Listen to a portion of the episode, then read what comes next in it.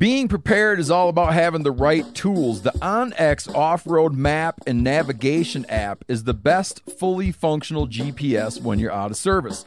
Offline maps allow you to access all interactive land and trail data and custom map markups when you're out of service. Your phone's internal GPS gives you full navigation capabilities offline, so you'll always know where you are and how to get home safely.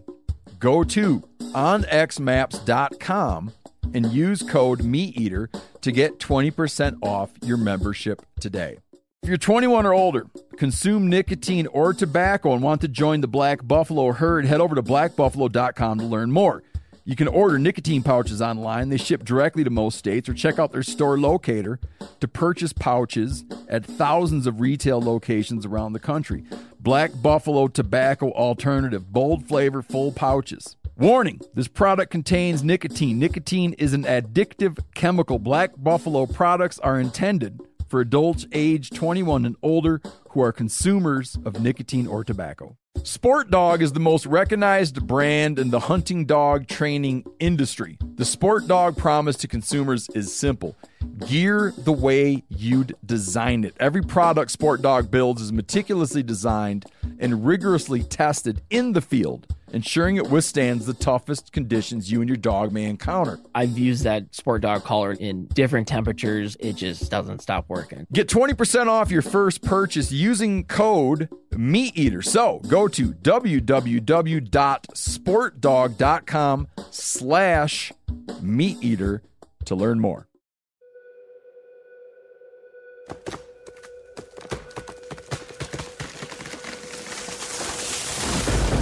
This is the Meat Eater podcast coming at you shirtless, severely bug bitten, and in my case, underwearless. We hunt the Meat Eater podcast. You can't predict anything. Presented by First Lite, creating proven, versatile hunting apparel from merino base layers to technical outerwear for every hunt. First Lite, go farther, stay longer. All right, everybody. In the annals of sexy animal podcasts, of which we've done many, this one takes the cake. The myster- well, we're going to be exploring the mysterious family of uh, what is it? Family? Uh, yeah, order. The order, of Order crocodilians. crocodilia. Yeah. Meaning, we're going to focus on the American alligator and the American crocodile. Sure. With Chris Murray of Southeastern Louisiana University. Also does a lot of like, uh, you also do a lot of little TV stuff. I did some stuff for Animal Planet a while back. Yanni saw you gator wrestling. Yep, it happens. Part of the job. Dude, I got some gator questions for you, man. Let's do it. I'm going to stump you with some basics. Good. Studies, check this out. His expertise. Now, you got so many things stacked in here that is it really uh, fair to say it's expertise? Depends on what you're looking at. Well, I'll tell you what I'm looking at. Comparative morphology, Yep. Check. Physiological ecology, Check. ecotoxicology. Check. That's got to be like um um contaminants Yep. building up in animals. Yep, So exactly. ecotox like why how if you eat too much tuna your hands go numb and you can't remember why you called your friend. Exactly like that. Ecotoxicology. But with alligators. Oh, so within alligators. Yeah. They they, do- they they they store that shit up. Oh yeah, and they're really good at letting us know what's out there in the ecosystem. Yeah. I'll go on. Evolution, I'll buy that. Biogeography, In part. philosophy of biology, Oh, that's my jam. Hmm. Yeah. We could talk about that. herpetology, I'll buy that. Originally from New York City, I have a hard time buying that. and still a drummer in a band called the Clado Jams. I don't know. Clada jams. Yep. I wish that uh, wasn't brought up, but I guess it was. Corinne put it in the notes. Yeah, I see that now. But you don't know because, as Yanni likes to point out to every single person that walks in the door, you don't get to see the notes. Did that help? Did that help to make you feel more comfortable? I am so that I comfortable. explained it. That Exactly. all of us would be looking at this document besides you, but then not to worry. It's better that way. Joined today also by Janis Putelis. Corinne, of course, is here. Wild Phil on the keyboards. And uh, what do you call that little thing you got down there, Phil? Just a soundboard. Soundboard. Yeah. And, and, and, I'll I'll take Wild Phil though. and, and Brody Henderson is here. Uh, this is a quick promotion, something I didn't even know about till right now. Our guest still doesn't know about it because he can't see the notes. Mark Kenyon's working for Wildlife Tour. Mark Kenyon, how? uh Thanks for letting me know, buddy. Yanni wanted to go. He didn't know about it. Mark Kenyon says, Mark Kenyon, our very own Mark Kenyon from Wired to Hunt, I've put together something called the Working for Wildlife Tour, which is great. That's me editorializing. Back to Mark. To help bring attention to public land volunteer days by way of participating in, promoting, and documenting six of these events across the country. So this is people, this is, uh, you don't need to be one, but I'm guessing a lot of hunters and anglers and maybe just other folk getting together to um, do working for wildlife work on public lands. Okay. The first event kicked off in Massachusetts. Over the rest of the year, they got them coming up in Michigan, Idaho, Missouri, Mississippi, and Kentucky. If you want to help out, how are they going to find this link, Corinne? Okay, you know what? Like, can you put it in the notes? Yeah, I'll put it. I'll put the link in the show notes, but you can also go to the Meat Eater website and uh, let's see, TheMeatEater.com, check it can, out. You can search, yeah, working for wildlife in this in the little search bar on themeateater.com. Yeah, so if you're on Spotify, right, and you go, um, you're looking at Meat Eater Podcast and you're thinking what you want to listen to, and you see like, oh, that's a clever title. Um, if you keep reading beyond the clever title, you'll find the link to if you want to participate. Again, Massachusetts already been mopped up, but Michigan, Idaho, Missouri, Mississippi, and Kentucky, public land users getting together to volunteer um, to do wildlife work on public lands. Also, still out, still coming. Our brand new title, Catch a Crayfish, Count the Stars, available for pre-order now, ships in June. Again, it is an act. How many activities are in there, Brody? Over 100. No, I think it's Under probably, 100. probably around 80. Around 80 total activities to get kids engaged with, involved in, educated about the outdoors, educated about hunting and fishing and wildlife, educated about gardening, preparing foods in the home, celestial navigation, making various weapons. Everything you need to raise a to, to, to raise a smart, engaged kid who I like to point out has kind of a raw edge to him. Catch a crayfish, count stars. Uh, we just found out about some hoser on Amazon selling a fake, which I, I didn't know until this morning is very common. Um, and I don't even think they go after him. I think they just shut him down. Like where yeah, they, I where would they love get to the know. check stock. I would My- love to I don't know know. how they do it. I want to know if you get an actual book or if you just send money and just never see anything. My wife said that one time there was a guy who was, had somehow printed off and was selling my book, but it was a spiral bound copy of one of my books. He's just like making them in his kitchen. yeah, this guy's name is uh well, it's probably not his actual name. Robert G. Burgoyne. Yeah, I'll kick his ass. I'll run Um, into him. Yeah, don't buy that one. Oh, you know what happened last night? Did I tell you we got a 62 pound beaver over the weekend? Jumbo. Holy moly. Yeah. So he had this beaver had, I'm not kidding you, the, in the back of his skull, he had a mushroomed, a perfectly mushroomed 22 round mushroomed against the back of its skull. Shot him I in mean, the like head, bounced all right the off. way mushroomed. That dude had to be like, got him. Oh, yeah. Didn't like just through the hide, land like land against the skull. I, I said, I'm gonna save it. It's like, well, I already did save it. Perfectly mushroomed lead 22 round, baked against the back of its skull. But was, was there any cracks in the skull or No. any so- just Holy flattened Nothing. there? Yeah, Nothing. just an annoyance to that big beaver. yeah. Jeez. You can imagine that dude all day was like, I swear I got him. right in the head. Uh Oh, so to get the book, go on Amazon, wherever you buy books. You know, in the old days, you'd get in trouble for sending people to Amazon because other bookstores would get annoyed. So go wherever you buy books. Call your local friendly bookstore if you have a local bookstore. That'd be a good idea. And tell me you want the book. It, it releases in June. So we're we're gonna talk a lot more about it and do some stuff. But um, I become intensely interested. Having three kids of my own, I become intensely interested in making sure I expose them, um, to the outdoors and to issues about wildlife management. And then if they, you know, if they grow up and become total city slickers, I'll at least know they got that floating around the back of their head. Uh, Carmen, ready? Should we, talk to Carmen now? Man, we had on uh, quite a few. What was that episode called? Corinne, do you remember when we had Oh. Carmen Vanbianchi on? Uh, it was called Split and Delivered, episode 413. God, clever title. If you go back to uh, the, if you go back to the episode called "Split and Delivered," oh, Corinne, on the point of that beaver Mm-hmm. with the, Yep. um, you know what I say? If I keep, I heard about this, and I was going to bring it to you. Is have you heard of like that? You um just take those feet and give them to the, the, those big ass back feet for Mhm. chew toys for dogs. No, I had no idea. People do that. There's a lot of bone. but it's like so much better to salt it, preserve it, and make like a pendant out of it. Yeah. I had something I was saving for you too. I got another thing to give you. I think I got it right here. Hold on a minute.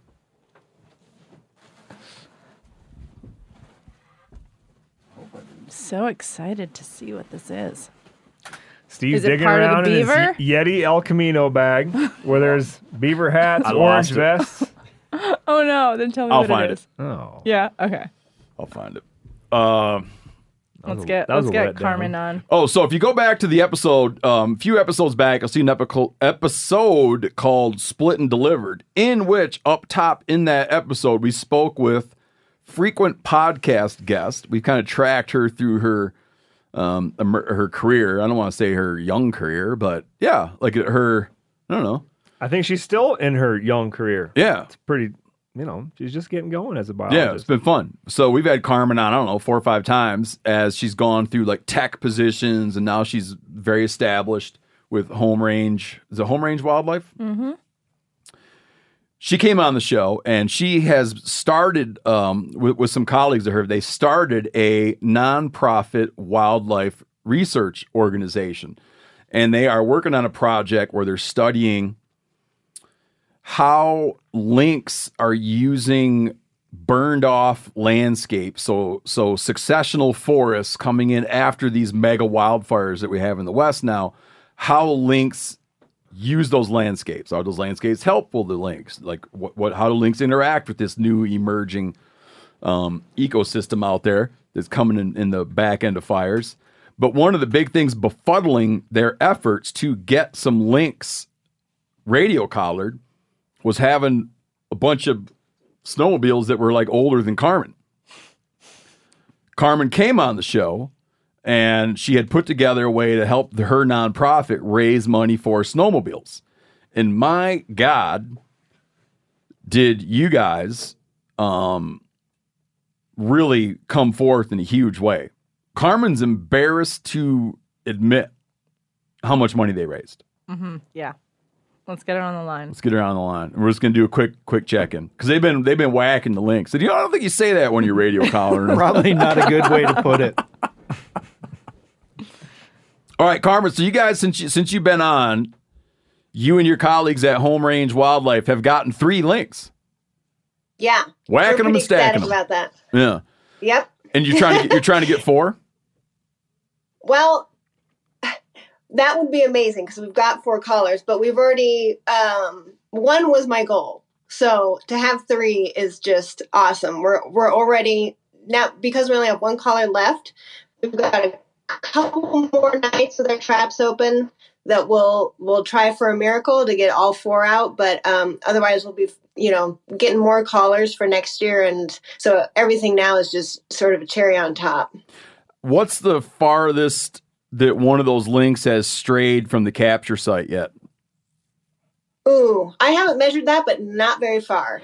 They're hanging they tight. are not going very far. Yeah, which is kind of cool. I mean, totally anecdotal at this point, but um, and this, you know, my thinking may change down the road as we learn more. But one thing people have feared is that because they're living in what's a regenerating burn, that they, in theory, might have really large home ranges because the habitat quality could be poor. So to see that they're not covering a whole lot of ground could be a good sign that the habitat's richer than people have uh, supposed. Got it. And then uh, can you can you give us a quick snowmobile update, like where you guys are at on snowmobiles? Oh man, we're in a good spot. So we have So since the, since we were on, uh, we got a, a nice 2021 uh, Polaris that has been doing really well, and then we also were able to purchase two brand new Ski-Doo Expeditions that have just been awesome. And uh, we've already put almost 2,000 miles on those brand new sleds. Oh, really? Wow. Um, wow. Oh yeah, we're going at least 50 miles a day, sometimes 100. So Damn, really? we do a lot of riding. Yeah. Oh yeah. Man, I want to switch jobs, man. um, then uh, you guys, you guys got a new trailer for him too. We got a new trailer, an enclosed trailer, which for where we live, that there are tons of marmots uh, and mice and stuff. That's going to be really nice for in the summer for storing them. So we feel like we've protected our investment, and yeah, we're feeling pretty pimped out. That is great. I appreciate the check in. I know that, uh, man, I had a lot of friends after you came out. I had a lot of friends text me their little receipt things from having participated in the from having participated in the adopt a set thing. And I know that I've been dealing with uh, Ford, well, Corinne's been dealing with Ford over at First Lite to get the winners set up with their cold weather gear of their cold, cold weather collection of First Lite gear. So I appreciate you coming back on and checking in with us. I'm glad you guys got the snowmobile problem taken care of, and uh, hope you catch a fourth lynx. Thanks. Well, we just appreciate so much you and your listeners. The outpouring has been incredible. So I just want to thank everybody for your support. It's been super fun. I got one request for our. You don't need to print it, but can you make us for our podcast studio a graphic that has all the lines running around when you eventually look at all the data? Oh, that's cool. Oh yeah, that'd be awesome. Like so, Yeah, a I different color for each lynx and show how they're zooming around. Yep. Yeah. I'd like that. Um, Yeah. And then when one dies, you're going to go find out what happened to it, right? Yep. Yeah. I want the skull off that lynx. Is that possible? I'll tell you what. That's one of the skulls that I don't have in my collection. So we might have to fight. Well, I'll have the second one. I'm not wishing. I'm not like wishing ill upon your lynx. You know, I hope they have. I hope they die of old age someday. Oh, hey, I gotta tell you. I got. Nice. I I gotta tell you a tip, and then then I'm gonna let you go. All right. We had that bobcat that bobcat expert on Mercer Lawing, and I think that you later had Yeah. some communication with Mercer about because he's he's he does mm-hmm. a lot of cage. He catches bobcats for research, and also the fur markets. He Yeah, yeah. he the other day told me about how they were out doing the telemetry. I think they still do that mm-hmm. Oh yeah. telemetry on a bobcat and they lost the signal and he thought it must mm-hmm. have went into a cave or something so he started wailing on a predator call and all of a sudden got the signal back Huh. like he pulled it out he like Sure, drew yeah. he drew it That's out of its spot enough to pick the signal back up all right send me Mm, that that's post a good idea. yeah you don't need to print it we'll print it but send me my poster and that skull All right. Thanks, Steve. thank you very much come you're welcome back on the show anytime All right. Bye, Carmen. See you guys. Thank you, everybody, so much. Okay. Uh, speaking of capturing and collar and stuff, this is a crazy story. So they just got the first ever Wolverine captured, collared, and released in Utah. So basically, like, um, I don't know if how well Corinne did her math on this. She thinks it was basically while we were recording our Wolverine episode with with uh, Rebecca Watters, Watters, Walter? Watters. Watters. A Wolverine was seen in Utah. Okay. Only the eighth confirmed sighting in the state of Utah since 1979. The first one ever captured biologist in Utah. This thing had had a busy morning. He had killed how many sheep? I think it was it 18. Let me see. This guy killed. This Wolverine comes in and kills 18 sheep in a morning. What's the term for that when a predator goes Surplus kinda, killing. Yeah, that's right. Yeah. Wait, let me make sure I didn't make a mistake. Yeah, 18. Ooh, we'll have to ask the croc guy if they do surplus killing. If gators do surplus Yeah, killing, crocs and gators let's ask him right now. right now. You know what surplus killing is? Killing more than you can eat. I'd They go a little. They get a little carried away. Get a little now and then. overboard. Yeah, they get in a pen full of llamas like a mountain lion. It's He's always like, I'm gonna domestic. kill them all. It's always Yeah. domestic animals. Yeah, I don't really see that at all in alligators and crocodiles. I mean, they pretty much have a hard enough time eating what they actually are able to acquire. You mean? Shrimp and stuff, I mean, they eat a lot of those. But if they grab a hold of something pretty big, it takes them a long time to actually, you know, actually do anything with that meal, like a deer. So So if he probably, kills a probably no deer- surplus killing. If he kills a deer and he stashes it, and another deer shows up, he's not going to grab that one and stash it too.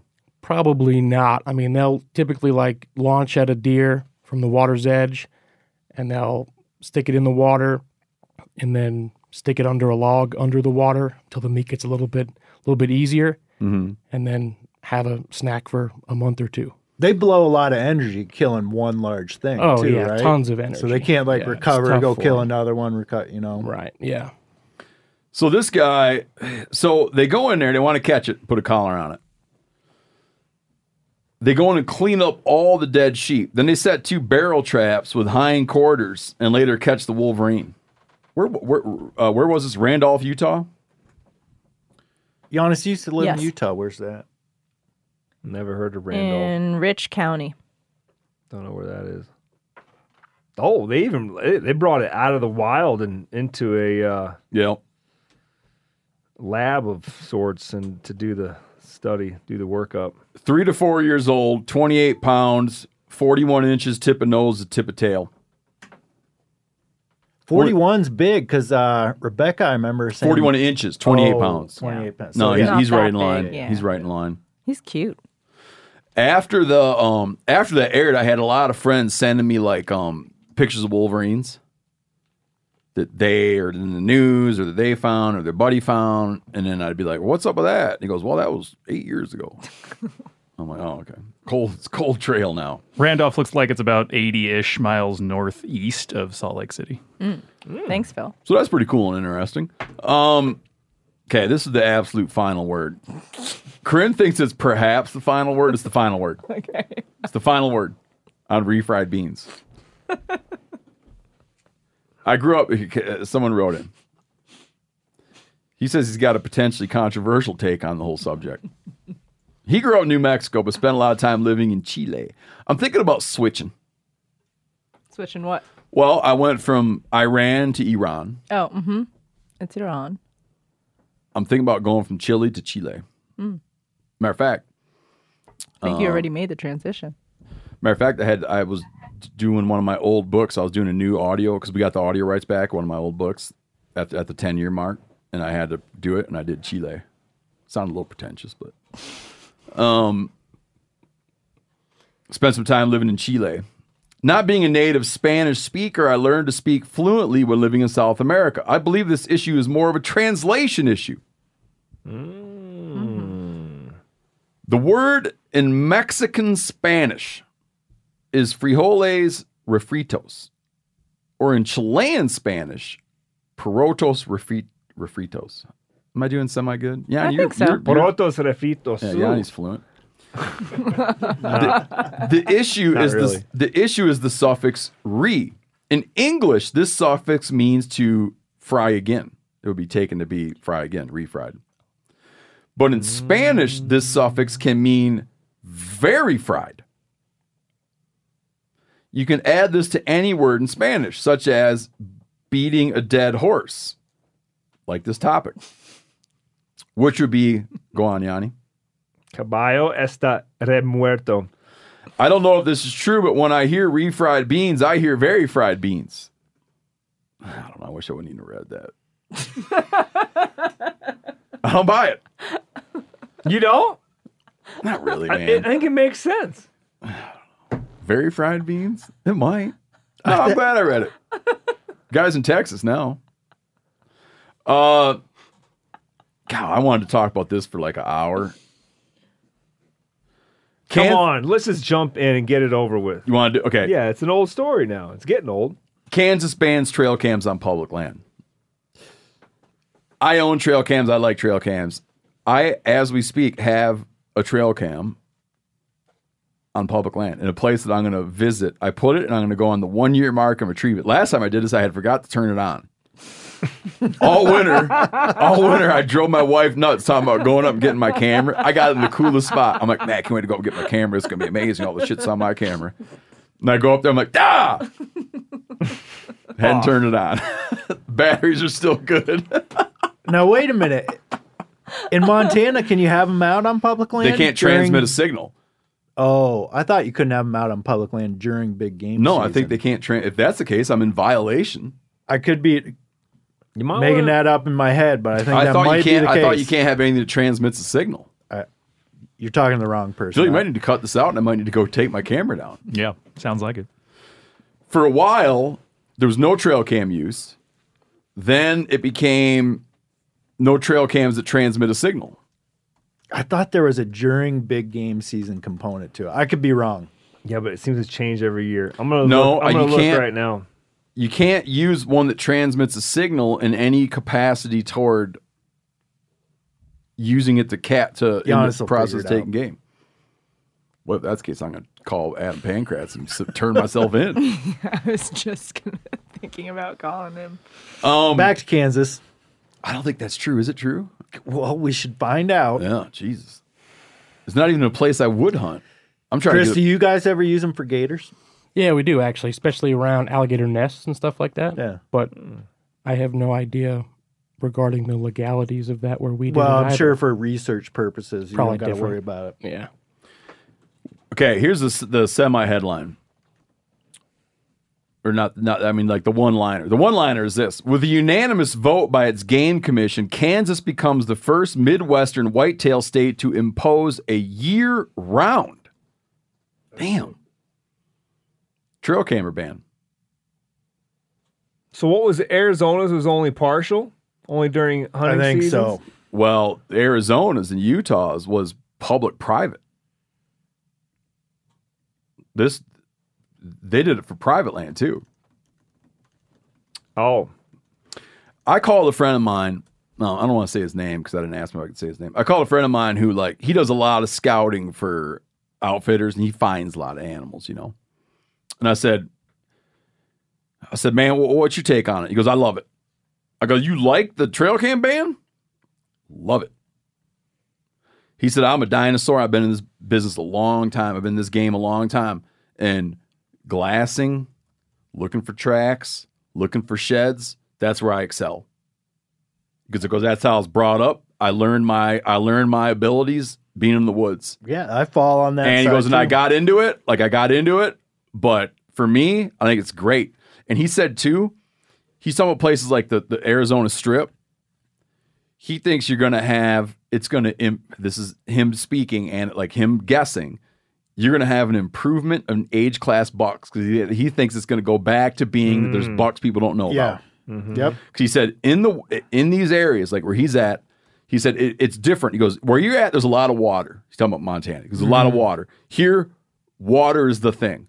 Okay, all big game goes to water, and there's a finite place for them to find water.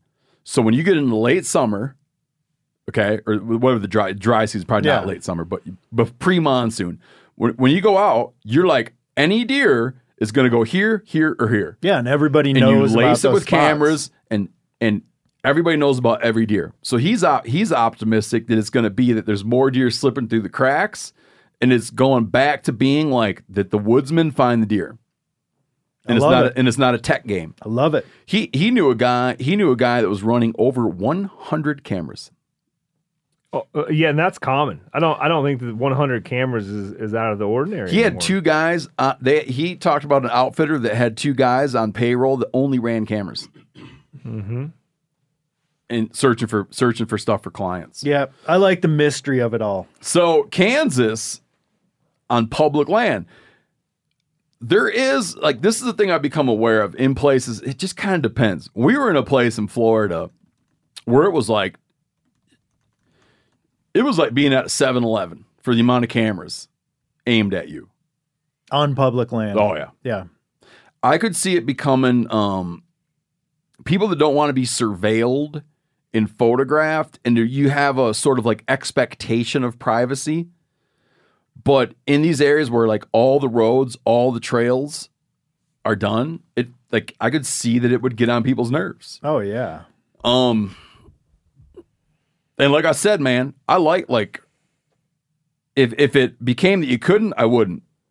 Right? If you couldn't, I wouldn't. But I uh I dig it's fun using them, but I'm empathetic of the situation. And the fact that all unanimous vote No, it'll generate some hate mail because I think people will say, well, "You guys get to hunt wherever you want to hunt, and you're always hunting some fancy private ranch, and you don't need to scout." And I'm a working man, and I need these cameras to scout. But it's we hunt a lot of public land, and that hunt by having all those cameras that we had to walk by every single day, multiple times, it changed the experience. Yeah. Then people are like sending you messages telling you, finding you and on social. Like Yanni had people sending him messages on social, being like, "I know where you're at." That's ridiculous. yeah, is this you guys? Which th- that that part, like, I don't mind the person reaching out. I, I try to answer to all the DMs on I- Instagram. Uh, That part's fine, but the experience of being out there hunting, like, I, I like to go into the woods to be alone and be quiet and not have things Big that brother? don't, don't belong Big- in the Big woods. Brother there, watching you you? I think a, another concern people have about these kind of laws too is that they're coming from these uh, commissions that are appointed members, and perhaps some of their like there might be a non-hunting angle coming from some of those commissioners. Like I've heard that in places too. Like the more you can restrict use, the more you're restricting hunters. Mhm. You know, So three percent of Kansas is public. Okay. Here's the interesting thing. Here's what one of the commissioners had to say. He said, "So this is where he's going on it. He's not going on a. He's not. He's this commissioner is not speaking of the issue on a fair chase, fair take. Okay. Like unfair advantage. That's not where he's going with it. Commissioner Gerald Lauber said that trail cameras cause privacy issues and give rise to conflict when used on heavily trafficked public land in Kansas.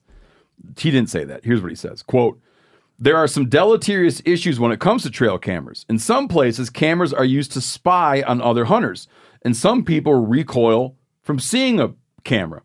They're private. They don't want to have somebody take their picture and then have it on Facebook, which absolutely happens. Lauber went on to say that trail cameras are sometimes used by hunters as a means of staking claim to a particular section of public land. Uh, Bubbly Doug's got all kinds of thoughts about the whole thing. I can't. I, I'll have to get back to it. It's so much I have to. I have to dig into it. Say about it. You can get mad at me all you want. I'm not on the K- Kansas Game Commission. sure. I'm just reporting the facts, dude. It's the thing I see. I see both sides. I see both sides to it. As a camera owner, I like cameras. I have a subscription. Um, I like putting them on beaver dams to see what all goes over the beaver dam. I like everything about them. If there was a thing where you couldn't use them, I just I, I don't know. I'd be like, eh, Yeah. I understand. It's not something. eh, You know what it is? It's not something I. I it's not something I would take up. It's not something I would take up the fight about because you can imagine like it's easy to imagine the extreme where the extreme being you can't walk down a trail without being Yeah. photographed. Which is probably the case in many places. These You can't days. go down a path without being photographed. The guy I was talking about, I wish I could. I, I should have checked with him to talk about him. He said now every camera you find in Arizona's got a bullet hole through it. now they're illegal. People just shoot them. He said there's still ones just got abandoned out in the woods, but they all been shot by pistols. Yep. Wow. Think about that, you know. Hardcore.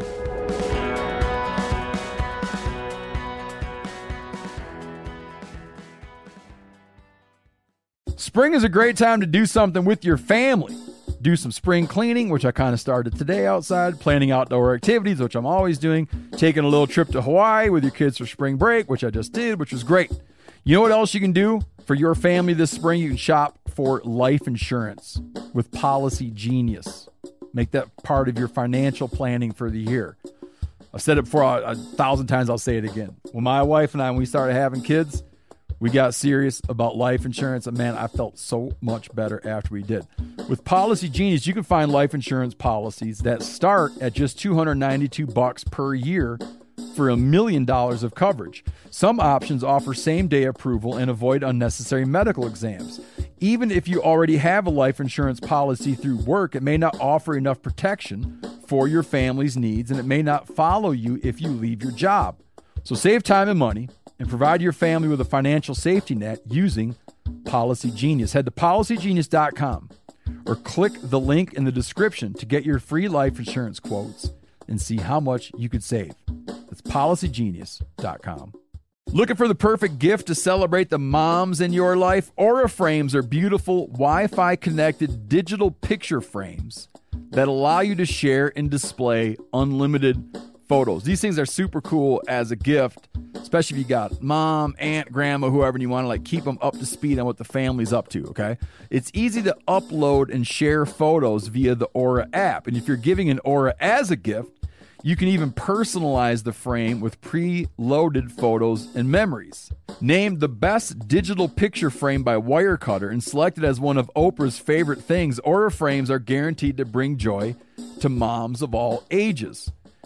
You can share photos to the frame instantly from anywhere, meaning you share videos, photos from any device, and they will instantly appear on the frame, wherever it is in the world. There's no memory card required. Right now, Aura has a great deal for Mother's Day. Listeners can save on the perfect gift by visiting auraframes.com to get $30 off plus free shipping on their best selling frame. That's A U R A frames.com. Use code MeatEater at checkout to save. Terms and conditions apply. Rain or shine, every day is a great day for fishing, right? And you probably got rain gear, but you shouldn't overlook sunny day gear. Columbia PFG Solar Stream Elite Hoodie has you covered on the sunniest day. Man, I was just in Hawaii and I had my Columbia PFG Solar Stream Elite hoodie with me.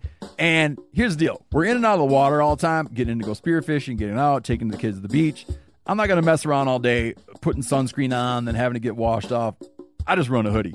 I mean, who wouldn't trade a sunburn for a trophy fish? But why do it if you don't have to, especially when this Solar Stream Elite hoodie is built with broad spectrum UV protection? We're talking UPF 50, and it has airflow so you don't overheat. And what's the alternative? Putting down the rod every half hour so you can slather on some sunscreen. Seems like an easy choice to me.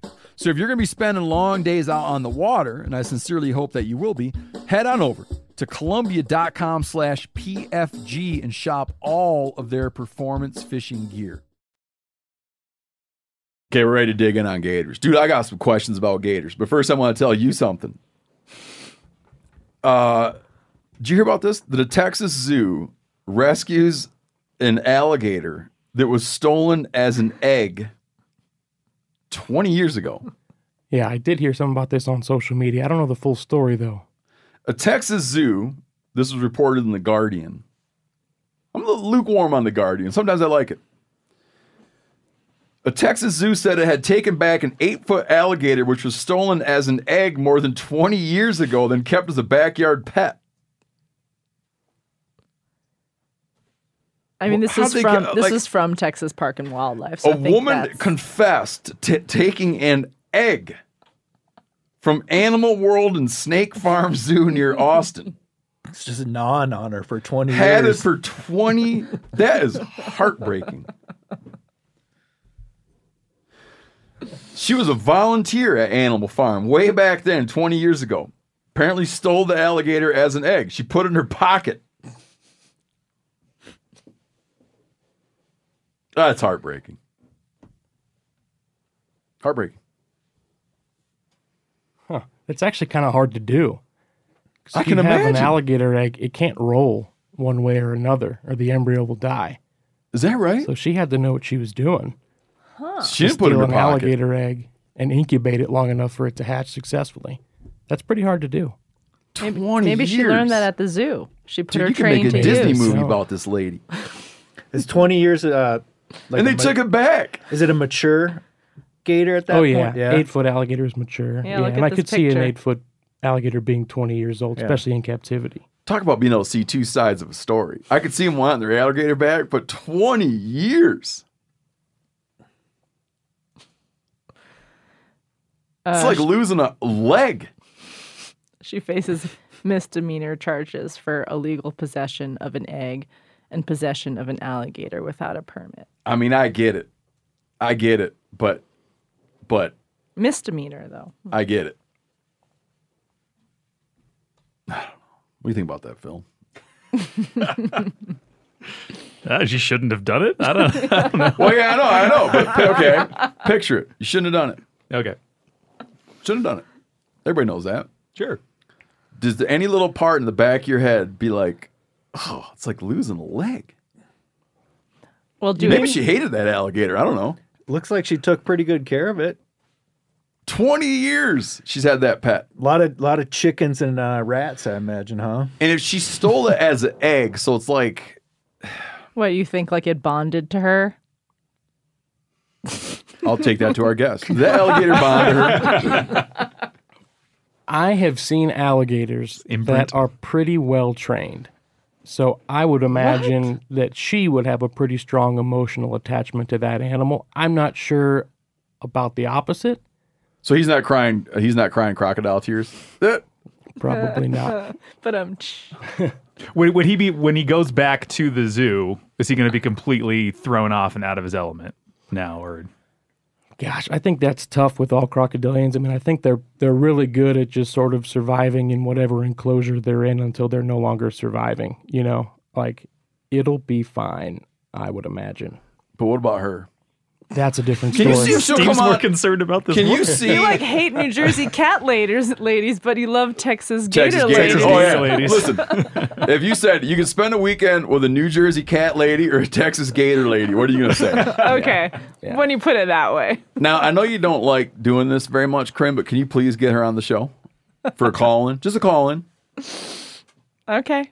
It's not that I don't like doing it. I'll Tell her I'll- I said I'll- that I I'll know it was bad see. what she did. and We all know what she did was bad, but we just want to hear about how tore up she is Okay. All right. and like what she fed it. Okay. Um, I want to go back to the beginning on Gators and Crocs in America. But first, I want to, I got to clear something up, which I can't stop thinking about and talking about. I had occasion, Yanni and I drew um, some pretty sweet wildlife management area turkey tags in Florida this year. But I was down a few days early and I did a little tour on some public land right up against Everglades or up against the national park. okay. Okay. So I went out with the guy that has one of them big buggies. You know, dr- the ground was dry, but we took a swamp buggy, but you could have driven it in a golf cart. Yeah. Golf cart. We did with a little swamp buggy tour just for gets and shiggles. Okay. And um, in Big Cypress, Cool. Yeah. Beautiful. dry as a bone. Okay, there was a canal that had water, but prior to it becoming, um, prior to becoming like Big Cypress, it had been at various times grazed by cattle, and people had had little homesteads out there. So some of the areas out in Big Cypress, you'll you'll run into groves. Okay, like there'll be like fruit trees planted. Um, you'll see like rusted old chunks of fence. You know, hog fences. Like people would just kind of live and Yeah. probably squatters. Did you try that- eating any sure. of those, any of that fruit that you saw hanging? We didn't find anything that was any fruit that was fruiting, Oh, except for sour oranges, which aren't that bad.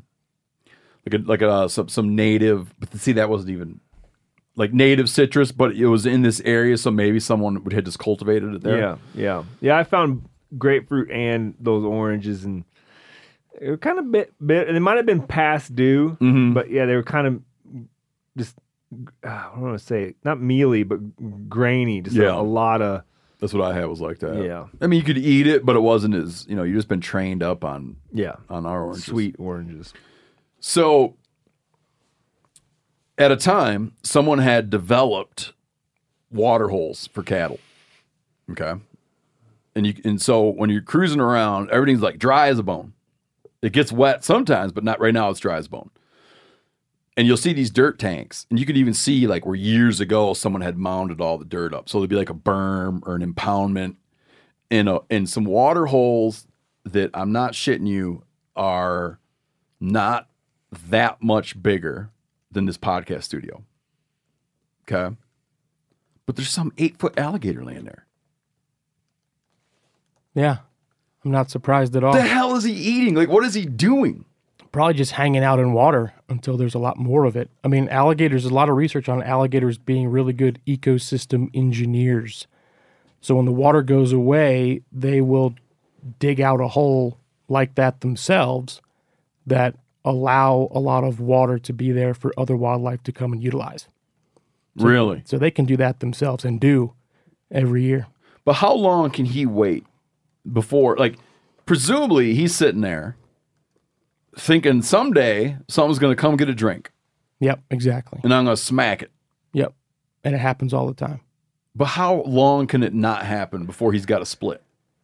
Yeah, well, I don't think there's anywhere else to go, you know, for them. But I'll give you an example. So in Costa Rica, American crocodiles will estivate during the dry season and bury themselves under the mud for Do like you know that three word, months. Steve? Estivate. No, but Estivate's like uh, try to avoid dying from lack of water Okay. or heat, right? So like sometimes they'll go into the woods. We don't actually know what they do in the woods. Sometimes they'll go in like these little limestone cave things, and sometimes they'll just let the mud harden over top of them, and you can be walking around. They'll be under your feet. You can't see them, but they'll stay there for a couple months before the wet season returns in like early to mid May. not even a chance to eat. Not a chance to eat, just hanging out waiting. So that alligator probably has a pretty good shot at being successful for however long it has to be there. The guy I was with told me that he's got, I can't remember what he called them, caves or dens. What was he calling them? Probably wallows. Like, them holes, he's, wallows? like holes he's dug out. The alligator holes. Yeah. They'll, I mean, they'll do that themselves. Talk about what that is.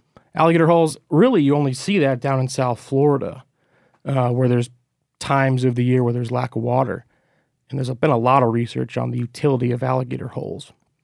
Uh, but they'll essentially dig out a hole that is, yeah, no bigger than this room we're in right now and allow themselves to hang out there in water for months.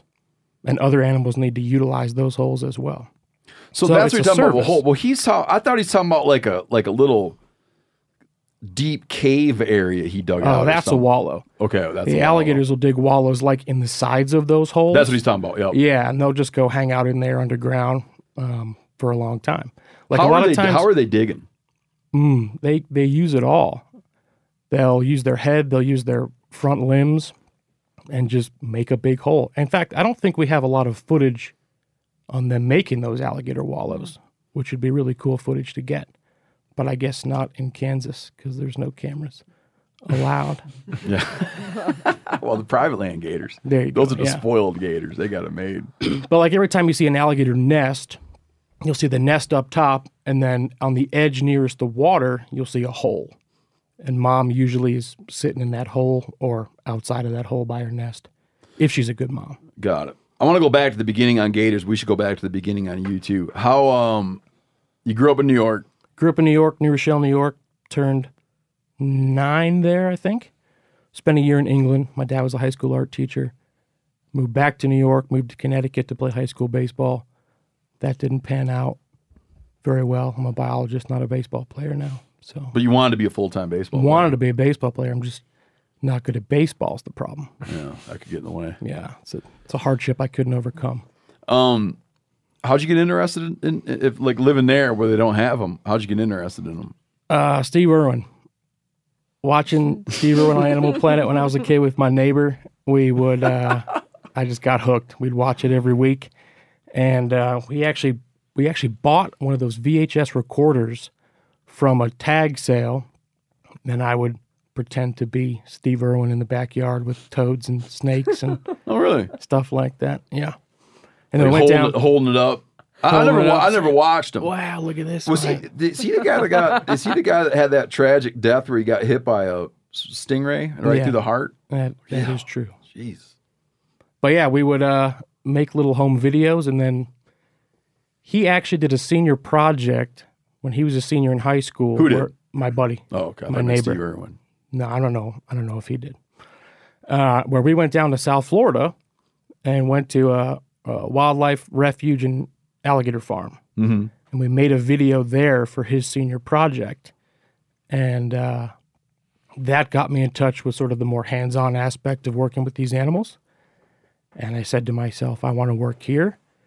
And then, having worked there for a while, I learned that this could be a real job for me. So I went to college and Before that, like when you were a been in kid, did did you have like an affinity for going out and catching like garter snakes and frogs? and yeah, in like- Connecticut, I mean, I would catch everything I get my hands Yeah. on. Me and my neighbor, frogs and milk snakes and hognose snakes and everything. I think it's just something that is in people. You gotta go catch stuff. It's called Well- wor- it's called worrying wildlife. yeah, I mean, kids used to do it all the time. Now their parents don't let them. Now they do it on an iPad. Mhm, they worry wildlife on an iPad. My kid does. He likes to some of them stupid hunting video games. Oh, it drives me crazy. um, and then you studied what? What'd you study? General biology in undergrad. Uh-huh. Then went on for a master's degree at Southeastern Louisiana University, where I am now. And I focused on my advisor was an evolutionary biologist, but I did not focus on evolutionary biology at all. I focused on the effects of stress on the reproductive output of American alligators in Louisiana and Texas. And I was there at a convenient time because the oil spill uh, occurred. And so I was able to look at how the oil spill affected the stress of alligators as well. How how the actual oil or how the activity around the cleanup? What what were you looking at? Well, that's a tough thing to separate. So there was this like dispersant stuff that was put out because in ecotoxicology, if it's out of sight, it's out of mind kind of thing. Um, so it was sort of a combination of just looking at the entire scenario, either oil in the marsh I was working in um, in Southeast Louisiana, or the dispersant stuff that was used. Turns out large alligators just leave, and small alligators stay and get really stressed out. So the dispersant was meant to to to make it the alligators wanted to split. Uh, it's hard to tell if it was the oil or the dispersant. Like, I was, Well, what what like what do you what is dispersant? yeah, so it's this uh, it's this chemical they put out in oil spills. Uh, and I don't know Oh, much okay. about it, I but understand it, it now. No, no, prevents no. the oil from like getting together with other oil molecules. I understand. So now. you I can't thought you see meant they were putting something out to try to drive to disperse animals. Oh, no, to no. try to get gators to move away Right. from the oil spill. I'm with no, you it's now. an oil spill cleanup tactic, I believe. I got you. So the impacts of that, and the little ones that stay get stressed out. Was it impactful on them? yeah, they get pretty stressed out. It turns out, which was obviously expected. Yeah. But large ones just leave. And the results of getting stressed out are what? Like loss of weight, slower growth, like Yeah, that's an interesting question. I think that the results of getting stressed out are, you know, a lot of physiological things. Um, you know, you can't allocate a lot of energy to your immune system when you're stressed out. Uh, so you're more susceptible to the environmental problems that are already in your face that alligators can pretty well handle when they're not stressed out. When you, I would say that most Americans do not know that there's a crocodile in America. Mm-hmm. American crocodile, South Florida. How many of them? Like, I mean, did they used to be pretty thick? Did they used to be that they were eating people and stuff all the time, like African crocodiles in, in the Nile or whatever? Yeah, I don't I don't really think that they ever became a human crocodile conflict issue in South Florida. I mean, I think they are now because there's just so many people in such little space. Hmm. But there's a great book that recently came out maybe 5 or 6 years ago that talks about the Spanish when they settled South Florida Yeah, they would talk about it. and right? talking about just how many alligators there were, and specifically there's mention of like on the what would it be southwest side of Florida towards like Sanibel Island, Mm-hmm. how many American crocodiles there were. Lay out the difference between an alligator and a crocodile. So, okay, are you ready for this? Yeah. This is a question that that people ask a lot, and it's not easy for a crocodile biologist to answer. Because you guys like to obfuscate everything. Yeah, we're terrible. but the issue is that there's like 16 species of crocodile. globally. globally, and there's eight species of alligatorid, including uh, caiman. So to say what's the difference between an alligator and a crocodile, it's a difficult situation. It's a difficult thing to answer because there's the so much up. variation. Let's do it. Let's stick to the American alligator and the American crocodile, Okay. and let's stick to from a lay, from a layman observer's perspective. Gotcha. Let's do it. Like meaning you're hanging out on vacation in Florida, and you see a crocodile alligator esque creature, and you say to yourself, "I wonder if that's a gator or a croc." sure. What are you looking at? I'm looking at a couple things. The shape of the snout is sort of the obvious answer. Alligators have a more rounded snout, and the American croc's going to have a more narrow, longer, pointed snout. But I'm also looking at other things like where is it? Is it in an estuarine environment? If so, I'm leaning towards an American crocodile. Is it in the Everglades or Big Cypress National Preserve or somewhere more uh, where there is no salt intrusion? Then I'd lead towards an American alligator in that scenario. But they're pretty easy to tell just by just by looking at them. So could they like could the American crocodile just head out into open salt water? Yes. There's one of two species of crocodile, the saltwater crocodile, hence the name, and the American croc that readily enter marine environments and disperse from islands to other places throughout the ocean. So it's feasible that you could be out in the ocean, 10 miles offshore or something, and here comes a crocodile swimming by. In Costa Rica, that happens all the time to surfers and other people out there, especially on the Pacific coast. Just see them. Yeah, they're just out there. Look like logs on the top of the water. Then they go under. And then you, you get off your board. Are they hunting? what are they doing out there? I, I think for yeah, I mean they're they're eating out there. You know, I think a lot of people like to think of crocodilians in general as eating large animals, mm-hmm. right? Sure. But I think, you know, what we know from a lot of really good research in South Louisiana and Southeast Texas is that alligators eat a lot of blue crab. And we know that American crocs are eating a ton of shrimp when they can. Really? So yeah, so I think like Like how in the hell are they doing that?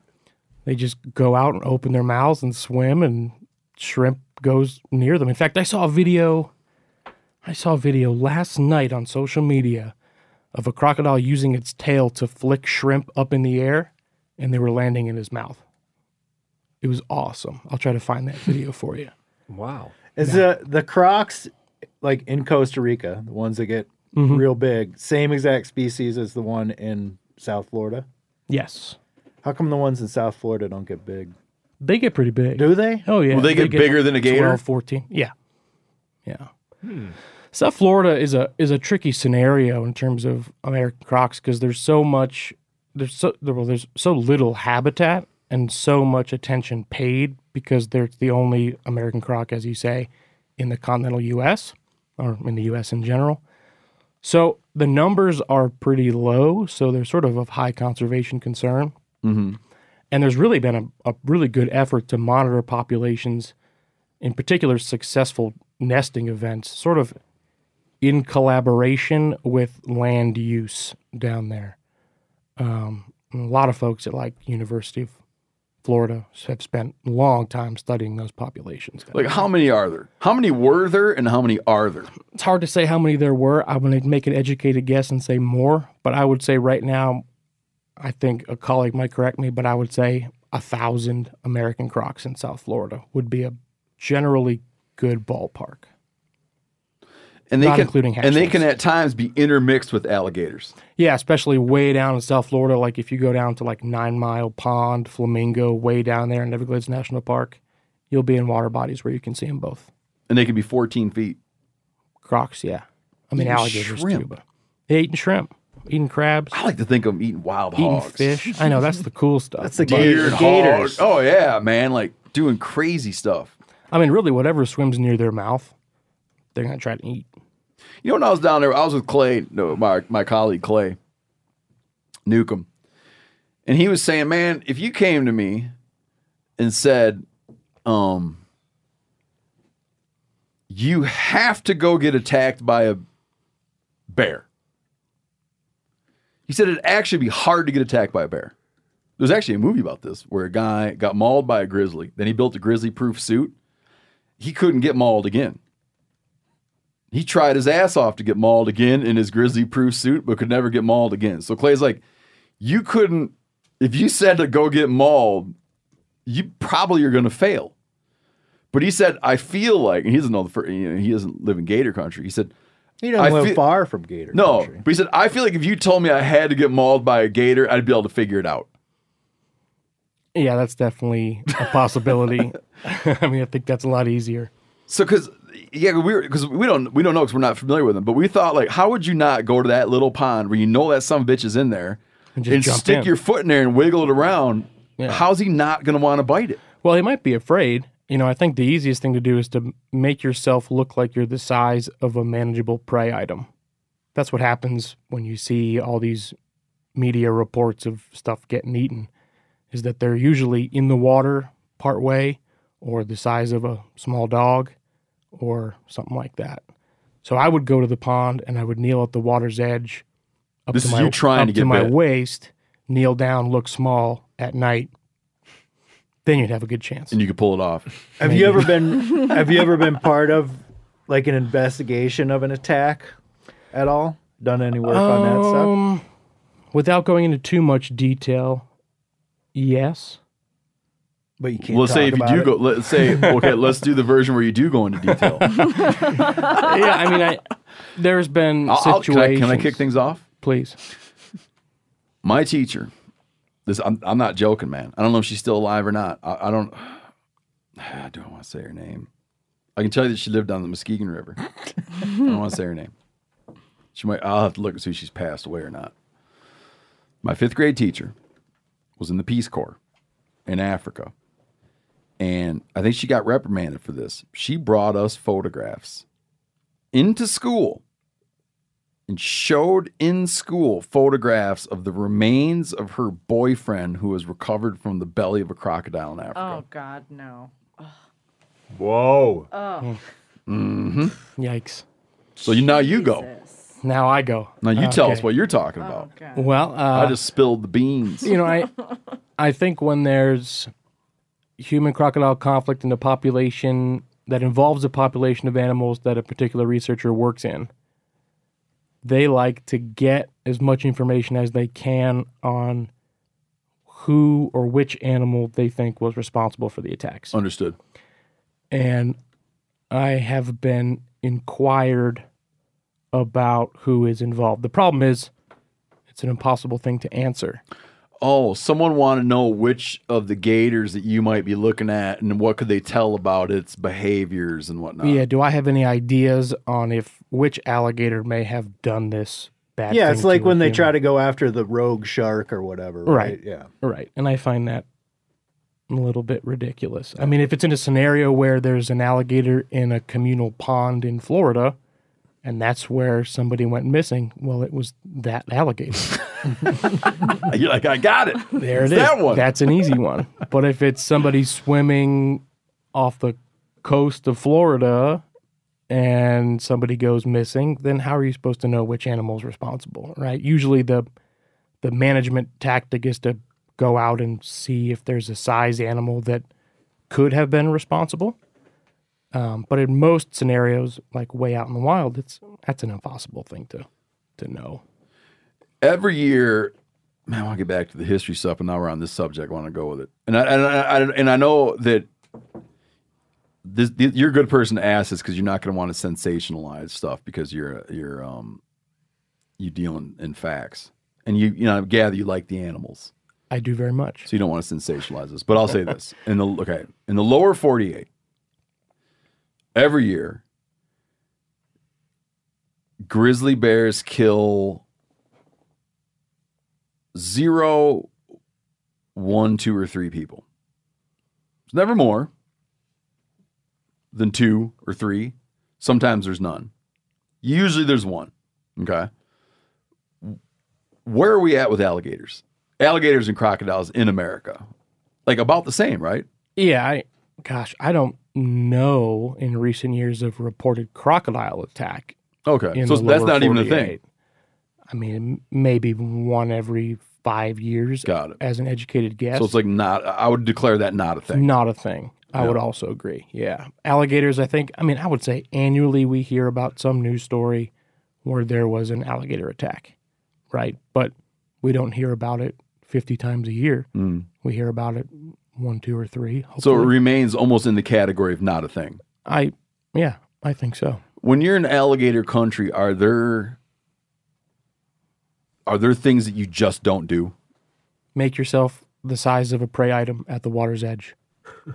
And that becomes like a widely known thing. Mm, no, otherwise it wouldn't happen. I mean, I think that Meaning, like, let, let's say we are at these ponds, okay, and I had my kids with me, which could totally happen. And when my kids get near a pond, what do they want to do? They want to go throw shit in the pond. Yeah. Okay. So they're down, throwing including shit. themselves. Yeah, they're down, throwing shit in the pond, falling into the pond. Um, would you? Are you hysterical to be like, don't do that? Or is that reasonable to be like that? I would say you can throw stuff in the pond because that's the urge that everyone has, but don't go down to the water if you're a kid. Hmm. I mean, just don't. Why risk it? And you're not, you don't rate yourself a paranoid person. No. I don't. I wouldn't say. Why are um so getting bit by getting killed by an alligator resides somewhere in like the not a thing thing. But they're hell on dogs, or is that is that like a thing that's is that overblown? in No. I, I mean they are hell on dogs. I think that most of the time, like there was a couple videos recently where the dog got attacked and the owner went to save the dog, and I think that leads to a lot of this stuff. Um, when they're walking their dog near a pond, those dogs have the same inclination to go to the water's edge, Mhm. and then an alligator says, "Ooh, a prey-sized organism, I'm gonna eat that," and the owner says, "No, you're not." And then that leads to an issue between the alligator and the owner because he's in there trying to duke it out. because they're trying to save their dog, which I get as well. So my suggestion is, don't walk your dogs near the water's edge if you know that there's an alligator in that pond, or even if you don't, if you if you're not sure, don't do it.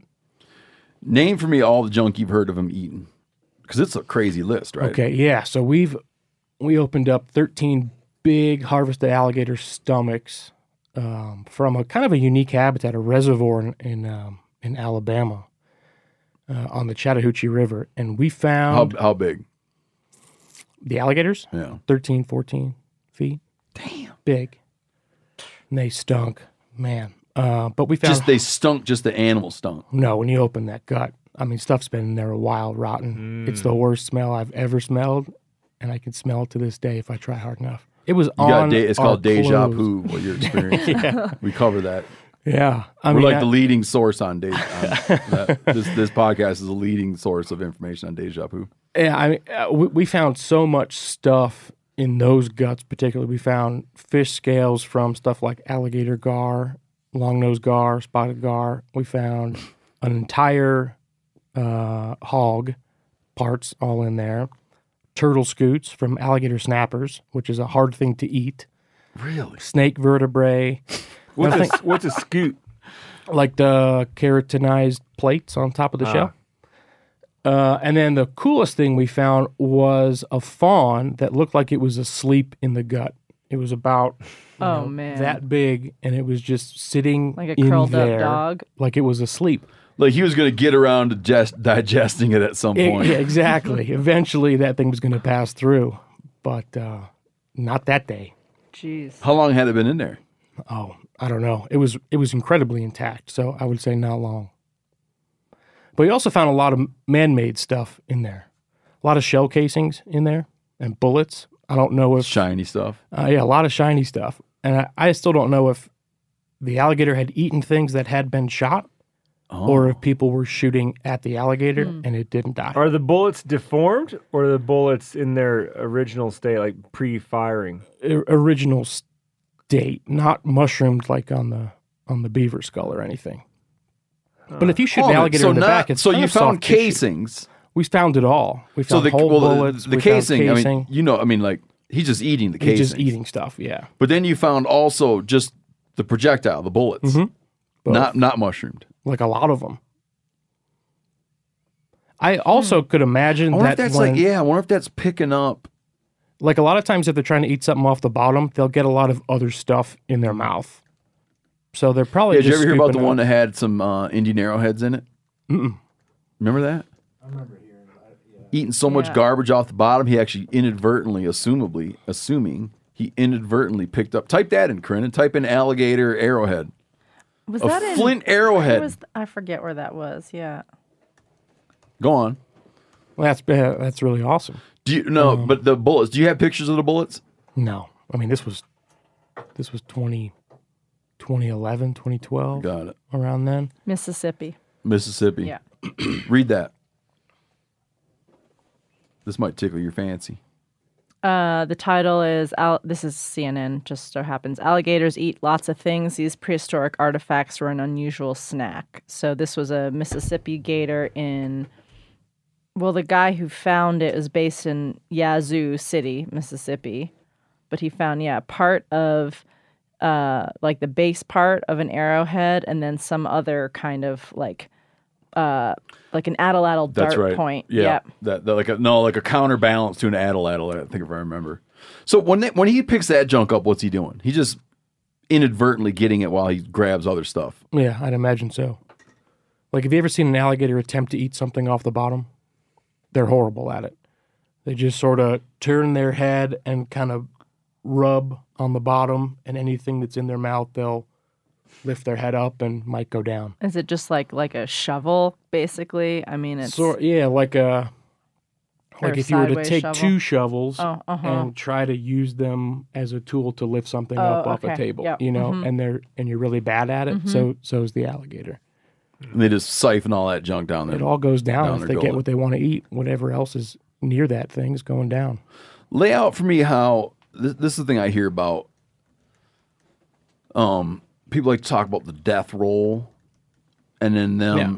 and then them burying junk and scavenging junk, and if they catch a person, they'll stash the person under a log or something. or- Yeah. or, a deer. Walk me through all that. Like So- so, here, here he is. He's in his, he's laying there, and a deer comes up to get a drink. Okay, laying there, he's seeing the deer at night at the water's edge. He's under the water. He or she's under the water.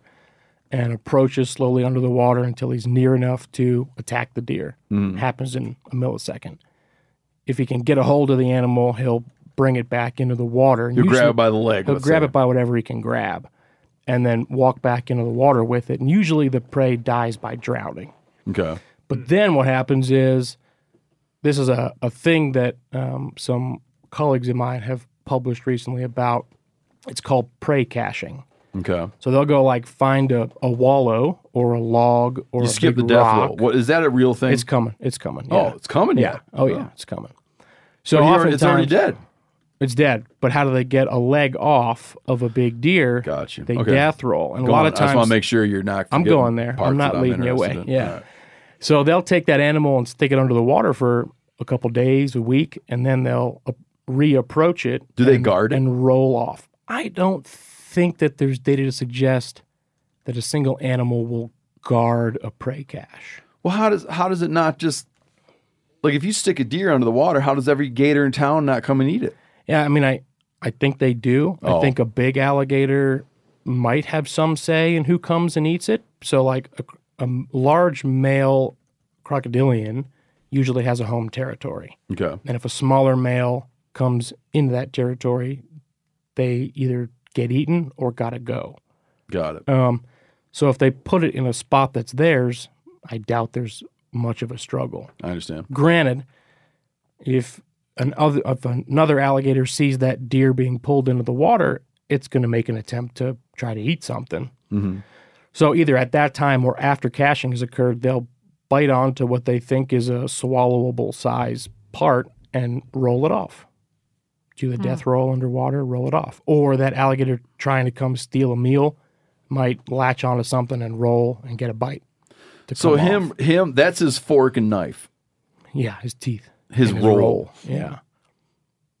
It's what cool. about uh, sense of smell? Like you met, you- you talked about they see this deer at the water's edge, but like dudes who go out and like are catching crocs for whatever the commercial market meat or whatever, they're often like hanging a big chunk of chicken. Like, Yeah. are they finding that? I'm assuming by smell, right? Yeah, you know, we don't know a lot about the chemosensory ability right? of crocodilians. We know that it's probably pretty complex. Like, we know that they probably use a lot of uh, pheromones to communicate. Mm-hmm. But gosh, it's a challenge trying to isolate that stuff. And I don't think anybody's really looked into that too much. But they don't have a mechanism by which you can. They can't smell underwater, correct? Yeah, I mean, I think so. I mean, when you hang that piece of chicken and it's rotting in the Louisiana sun and some of it starts to drip off into the water, they know it's there. They'll okay, so he it. doesn't need to, a he doesn't need to but he yeah, well he does because he's taking he's taking water in. But when you're underwater, you're not going to smell underwater. Why you're not, not? take you're not taking anything in. You're not taking particles. But all in. that's like all that liquid is passing through their I don't nostrils. know. I don't know. That's why I'm that's why we I have, would that's why we have a guest on the show. Yeah, and this is I don't know if that's true. Like when you, You go sounded underwater, like you knew it was you- very true. No, when no, I'm telling you this. When you go underwater, okay, like a beaver. Let's say you're trapping beaver, and you put out beaver castor. Right. He knows about it when he's at the surface. He's gonna smell it on the air. When he's underwater, he's locked down. He's not. He's he's not inhaling and picking up particles. A shark's underwater, moving all that water through, and, and however they're doing it, they're tasting all the particulate matter in the water. You're not, buddy. Yeah, but humans have a horrible sense of smell, so how can you make the comparison? I So could I'll- put you underwater. okay. I could put you underwater with some skunk smell. Right. But And- I'm not And he an- a damn alligator. I know. I'm not either. Can they smell underwater? I'll say this: when they're hunting, they use their sight first. I'd imagine. You in think so? certain, In certain scenarios. But the other thing we know about all crocodilians is that they have these really cool pits on their face that sense change in water pressure. Hmm. So when they can't see underwater, they can feel really well what's going on around them and snap at stuff. Oh, really? So I think that those are the top two sort of modes of finding prey. But I know that there's a chemosensory ability there that is poorly understood or not understood well by me, hmm. which is a likely possibility. Underwater, even. Underwater. Underwater, Brody. I figured. Dude, in trivia, no, man, when there's gator questions, I'm going to be all over that, man.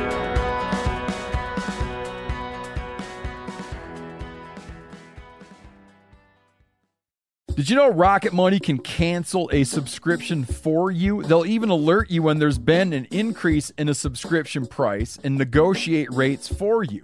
I can see my subscriptions in one place, and if I see something I don't want, Rocket Money can help me cancel it with just a few taps. You wouldn't believe how many people are paying for subscriptions they don't use. This happened to me. It's annoying. This helps you find it out and get rid of it. Well, Rocket Money is a personal finance app that finds and cancels your unwanted subscriptions and monitors your spending and helps lower your bills so you can grow your savings.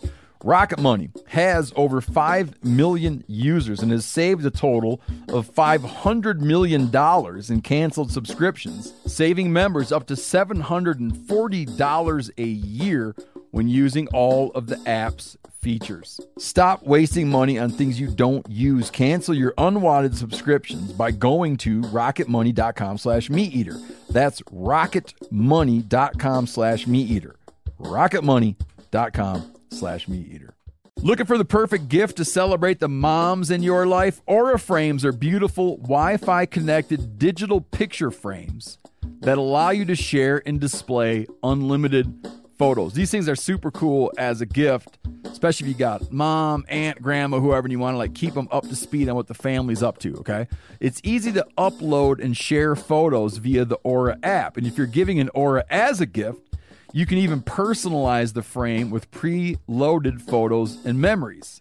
Named the best digital picture frame by Wirecutter and selected as one of Oprah's favorite things, Aura frames are guaranteed to bring joy to moms of all ages.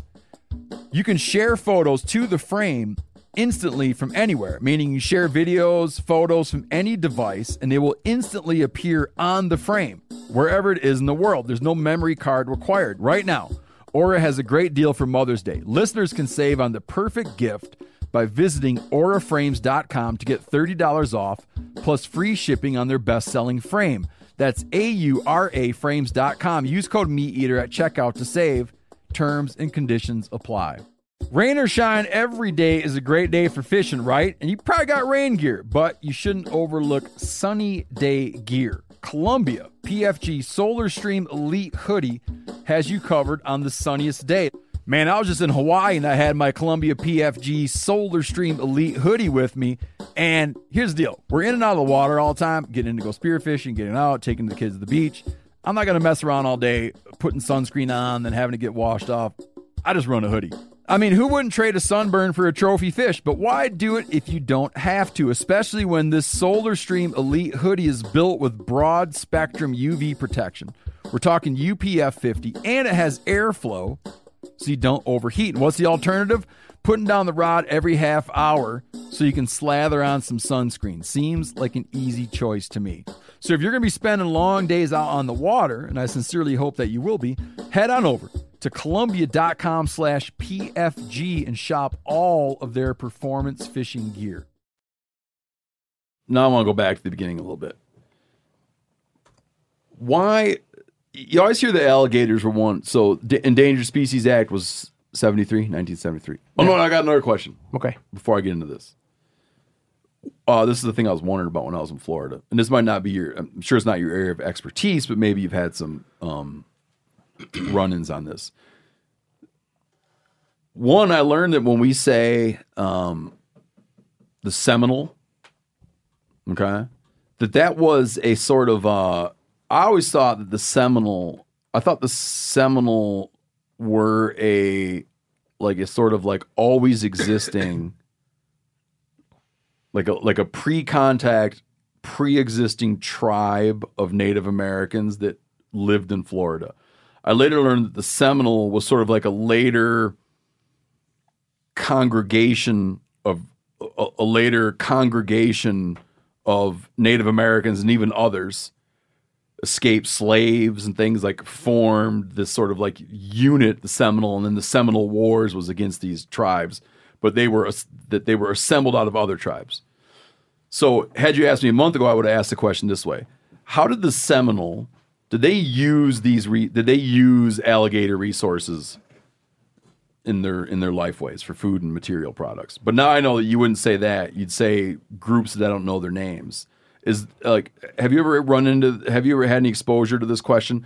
Like historically like 500 years ago 600 years ago were humans using this resource? I've never been asked that question before, but I would venture to say yes because I know that in like uh, artifact sites where they find a lot of stuff, they find a lot of alligator scutes got it. in some of those sites. Um, I mean, I'm sure they were used for food. yeah when i was talking with They clay still about are. this he's like well why in the hell not i'm like i don't i mean it seems obvious but i don't know Yeah, why not? Um, I mean, I think that there's in South Florida in particular, there's a there's a lot of sort of heritage based, sort of cultural based, um, you know, efforts to alligator wrestling as a sport that I believe, if I'm not mistaken, has pre-European contact ties. someone told me that as well Yeah, i don't so know if that was true so that would venture to guess, you know, at, at that time, then yeah, they were probably utilized as a No. resource. i realize i'm asking you something way outside your wheelhouse but That's okay. I, I appreciate the input I'll comment on anything. now here's my question Okay. they're everywhere, dude. Like now, okay? I couldn't believe when we were turkey hunting, right in our little turkey area, there's like this, they were laying on top of each other.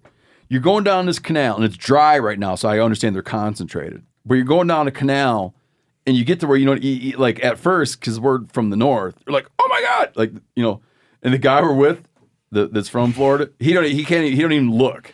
He just I mean, roll- you're like, he- he- oh my god, oh my god, are you seeing this? You know, Yeah, Richard just rolled his eyes. he's like, holy shit, man. We're like, there's another one. They're all over. You know, I'm not saying there's too many. I'm just saying there is a lot. But it blows my mind that like in '73 they were they were kind of like one of the early Endangered Species Act things. How did they? how did they get reduced that bad? You know, what I mean, when you look at like how abundant they are. Yeah, so that's a the sort of classic story of unregulated harvest Mhm. for meat and hide. And they were just harvest. I mean, throughout the 40s, 1950s, into the 60s, there was really no legislation that said you can't harvest as many as you can find. And um, you know, they nearly went extinct. It was it was that from like mechanically. It wasn't it wasn't from pollution. Now, well, that was not the major culprit at that It was like you were mechan- like harvest. mechanically one by one removing, killing Yeah. them all. Yep. I mean, of course, pollution and habitat destruction have a hand in any decline in a species numbers. Yeah. But this was directly tied to unregulated harvest. Yeah, but I mean, there is like you get my distinction, right? Like if you look at something, you know, the the cormorant when the cormorant was imperiled, the cormorant was imperiled because of of like biotoxins, right? And Sure. certainly we lost certain or almost lost some avian predators from what was it? What was it? DDT? What? DDT, Yeah, yeah. from from DDT. So it was like, you know, environmental factors drove them to near extinction. Compare that to sort of, um, you know, the American buffalo. It'd be like, by and large, they were mechanically removed, meaning like one, two, three, like kill, Yep. kill, kill, kill, kill, kill, kill, to the point where you killed them all. Yep. And that's what I couldn't understand. It's like so with gators, it's like the gator hunters literally just like got them all. Yep. Completely unregulated. I What, mean, that's uh, the story, right? I mean, there's I a fair around. bit of commercial harvest of wild gators now. Well, that's what saved them. Ironically, Right. is the It's regulation regulated, on yeah. harvest actually saved them, and more than that, the utility of the American alligator as a natural resource became monetized in such a way that was reliant on successful wild populations. How, how did they how did they bake that up? So there were there were sort of two teams of people, one in Southwest Louisiana and one in South Carolina, that were sort of working towards the same end goal uh, at the same time. And I'm not sure if they collaborated or not, but essentially, uh, how it happened was that was that ranchers and harvesters, especially ranchers for eggs for hides, had to harvest eggs from wild from wild uh, populations near where they were located or otherwise, and they had to return a bunch. But if you're monetizing, if you're making money off of the existence of eggs being out there, there's got to be eggs out there the next year. So really, the amount of money that went into alligators as a natural resource saved the American alligator because now all these folks need there to be a bunch of alligators out there every year. What um like if you base it on pounds of meat or number of hides, like total in the US, what would be the percentage coming from wild gators versus like farm? If you had to guess. I've seen I- these stats. I can't Have remember what? I was looking at. Yeah. I I would venture that most of the hide industry comes from wild populations, but they're required to put back a ton of alligators every year that they're Mhm. not allowed to harvest. They have size limits and things well, like they have they have I think in most states they have proportion limits. So whatever you collect in eggs, you got to put half of that back Okay. or a quarter of that back or a third of that back. But I would imagine that the meat industry recreationally is all from wild harvest, but I'm not sure about you know large scale meat operations. I've never seen a farm that whose sole product is alligator meat, but I'm sure they exist. Because they traffic in hides too. Yeah, I mean hides is hides is where the money is. That's the big money. Yeah, hides are where the And that's for boots. So hold on, did I, did, all, I, all manner of things. Yeah. did I did I miss it? How do they get the eggs back, and wh- how does that come into play? So I think most states have it where you harvest eggs, incubate eggs, hatch them out, and then a pro- large number of what you hatch out has to go back to where you harvested those eggs. Why not just Florida leave does half the eggs? Because there's a, probably Well- a higher likelihood that it's going to be a successful. There's probably a higher likelihood there'll be a successful reproduction. If you hatch them yourself, Like we look when they're doing stuff with Right. when they're doing stuff with salmon. Like you could take a salmon, you take a salmon out of the wild, take its eggs, and and then you bring them, um, you rear them. You know, you're you're close to like 100 percent of those eggs putting off a fingerling. Yeah, I mean, I When think in the wild, it'd be like maybe like zero or one percent would make it that far. Yeah, they they do leave a lot of nests out there. I mean, it's impossible to harvest all these nests, but there's some great data out of Central Florida in the 90s that suggests that of the number of eggs that are laid in a specific area, only about a third or less of those eggs reach one year old after hatching. So survivorship is super low anyway. So to leave them out there would be kind of a futile task. Got it. But it's a great story. How do The they go? About, recovery of the alligator. how, how talk about like like walk me through how an alligator like what is its reproductive cycle?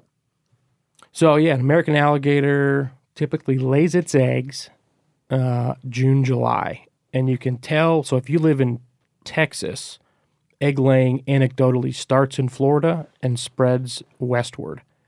So if you have egg laying in Florida, you can expect it to be upcoming in Alabama. You can expect it to be upcoming in Louisiana, and finally over there in East Texas. What time of year does she? And then how does she? Uh, will she make love with a lot of males, or is it just are they somewhat monogamous? Yeah, no, alligators uh, have sperm storage and multiple paternity. We know that from a lot of work, um, actually in Louisiana. So yeah, there'll be more than one. So uh, she'll breed male. with multiple males, Yep. and then so those eggs could bear m- multiple fathers. It could be represented by multiple fathers. Yeah, some data from Caiman populations suggests that even though females are breeding with multiple males, there's really only one or two males that sire pretty much all the eggs. Got it. um, but it's possible.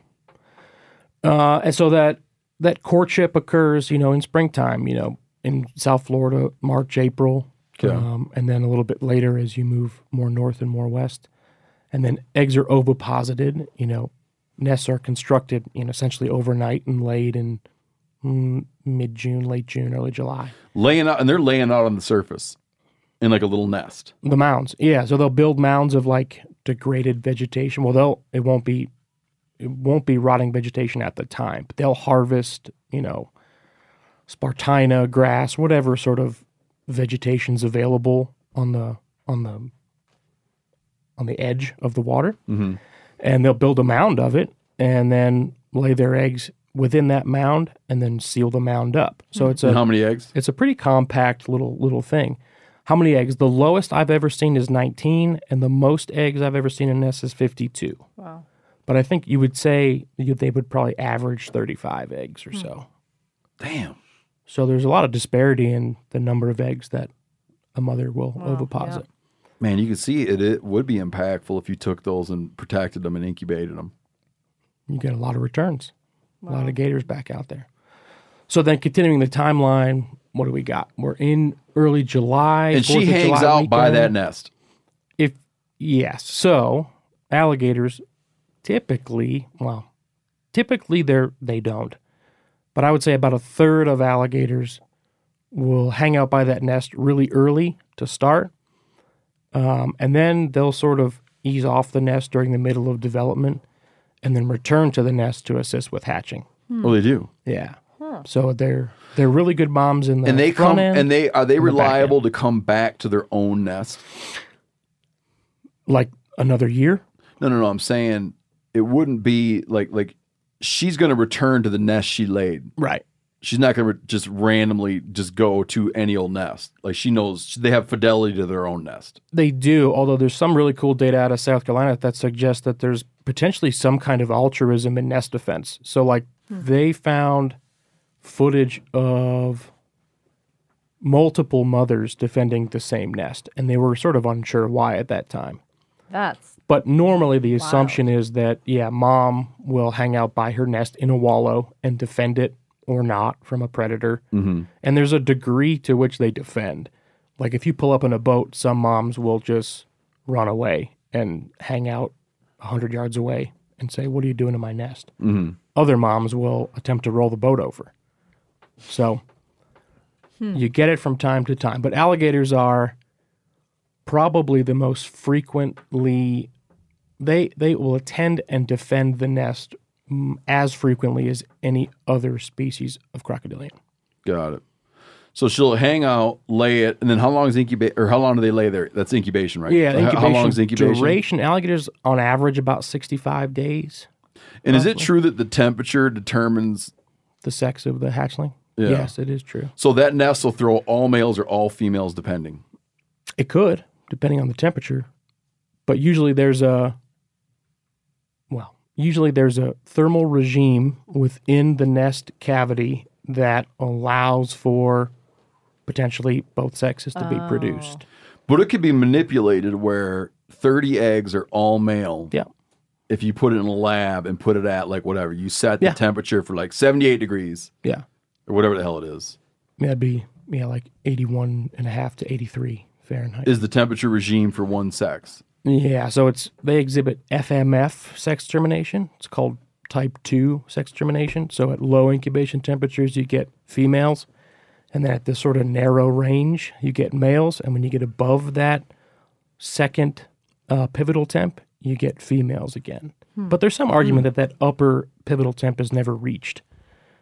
Uh, more more coming on that next time I'm here. What happens? You guys are working on that right now. Somebody is, not me. What happens if uh, that nest gets raided by a raccoon or whatever? All the eggs get destroyed. Does she just start over, or Mm, she can't start over. She, may can't. wait till next year. okay? There are a few species of crocodilian that have multiple clutches in a year, but those that's very rare. Okay. What's Yeah, I the think primary Nova Guinea. nest robber? Raccoons, by far. Raccoons and hogs. That old bandit. Hogs like them. Getting Hogs turkey will- eggs hogs and will tear 'em alligator eggs. And, I just have a question for you're saying within one nest, based on the temperature regime, you can have males and females. Is there any data on like how eggs are dispersed within the nest? Uh, in terms of like an area under more vegetation, which would be colder or warmer, or like if there's any kind of Yeah. yeah, So those questions we thought would be really interesting to ask in hole nesting animals like the mm-hmm. American crocodile. What we find in American alligator nests is that they're essentially within a compost pile of rotting vegetation. Hmm. And the temperature seems to stay Like relatively constant? hot Yeah, and okay. relatively stable in there. I mean, yeah, there are nests that that bridge that lower pivotal temp, which means males and females will thermally be produced. But we had the same idea as you in Costa Rica. So the American crocodiles dig holes in the sand mm-hmm. and deposit their eggs in there. Like similar to a turtle. Exactly like a turtle. Mm. Yeah. Just a oh, lot more eggs and a lot bigger. So they'll pull up on a sandbar and and dig with their back feet and oviposit and then cover it up. cover it right back up. Hmm. But oh. we thought, yeah, if it's if it's under some shade, under a tree, then that may play a role in the thermal regime of that nest. Or deeper in the sand. if it's really deep in the sand, exactly, then that will also probably play a role. But we actually found that neither of those things matter at Hmm. all. They're completely uncorrelated to the thermal regimes of these nests. But what happens to be correlated is the egg size. So metabolic heating is playing more of a role in determining the thermal regime of these nests than how much shade or how deep the nest is. That's a sample size of, you know, 14 or 15 or so nests, um, which was hard enough to get. Sure. Meaning the same way that the, the the human body generates heat. Metabolic heating, yep. Metabolism, heat is given off in exergonic reactions. So the larger that the is egg like in there, generating warmth it's in that. generating warmth in the nest. Yeah, so we put in these little eye It's gotta buttons. be like it couldn't be that you put your hand on it and it felt warm. It's just like slight, right? uh, 2.5 degrees C. So we put an iButton in the center of the nest cavity, and then we put an iButton at the exact same depth of that iButton, a meter away from the nest. Okay. And we found that the average difference in temperatures between those two little iButton loggers was two and a half degrees Celsius, which is a, a lot. Hmm. Right? What is No that? in kidding, Fahrenheit? man. What's somebody Google that? It's got to be like five or six degrees Right. Fahrenheit or more. So when those little baby alligators are ready to how many days gestation? Or not gestation? Alligators incubation about 65 on average. So she lays them Yeah. and she might skedaddle. She could. She might. Yep. but then she might come back around hatch time. Well, she usually stays there for a week or two after ovipositing. Mm-hmm. Defends the nest, is hanging around. You Okay. see them at the nest. And then we find that the frequency of attendance goes down towards the middle of incubation. Likely because mom's got other things to do. She has probably hasn't eaten in a couple weeks. She needs to seek some other thermal refugia besides sitting on the bank of a swamp, you know. Um, and then returns a week or two before hatching and hangs out with them. And does she need to dig them out, or do they dig themselves out like turtles? Yeah, I mean, there's there's a lot of you know interesting stories that alligator moms will open the nest for them and remove them and uh, sort of carry them over to where they need to be in the water or whatever. But most of the nests that I approach that have hatched, that doesn't happen. Oh, okay. The eggs just hatch and the hatchlings just sort of move around and wriggle themselves to the top. And how long are they when they come out?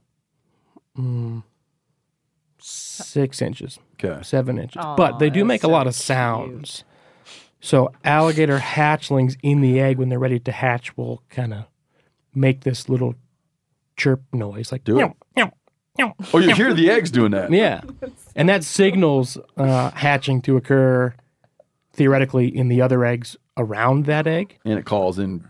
And it also possums and theoretically, man. yeah, but it also helps mom know that it's time to come over. Really? Yeah, I mean that's the that's was- the nice I- anthropomorphized That's, story. I, I make that noise. That's I a was good talking call. to a guy that hunt. They're hunting gators down Yeah. in Florida, and uh, they use that sound like if they're looking for a big gator. Yeah, that should be like a gator they'll call, make right? that sound to get that thing Oh. to like show itself. I do it all the time. Yeah. Yeah, it works. It works pretty well.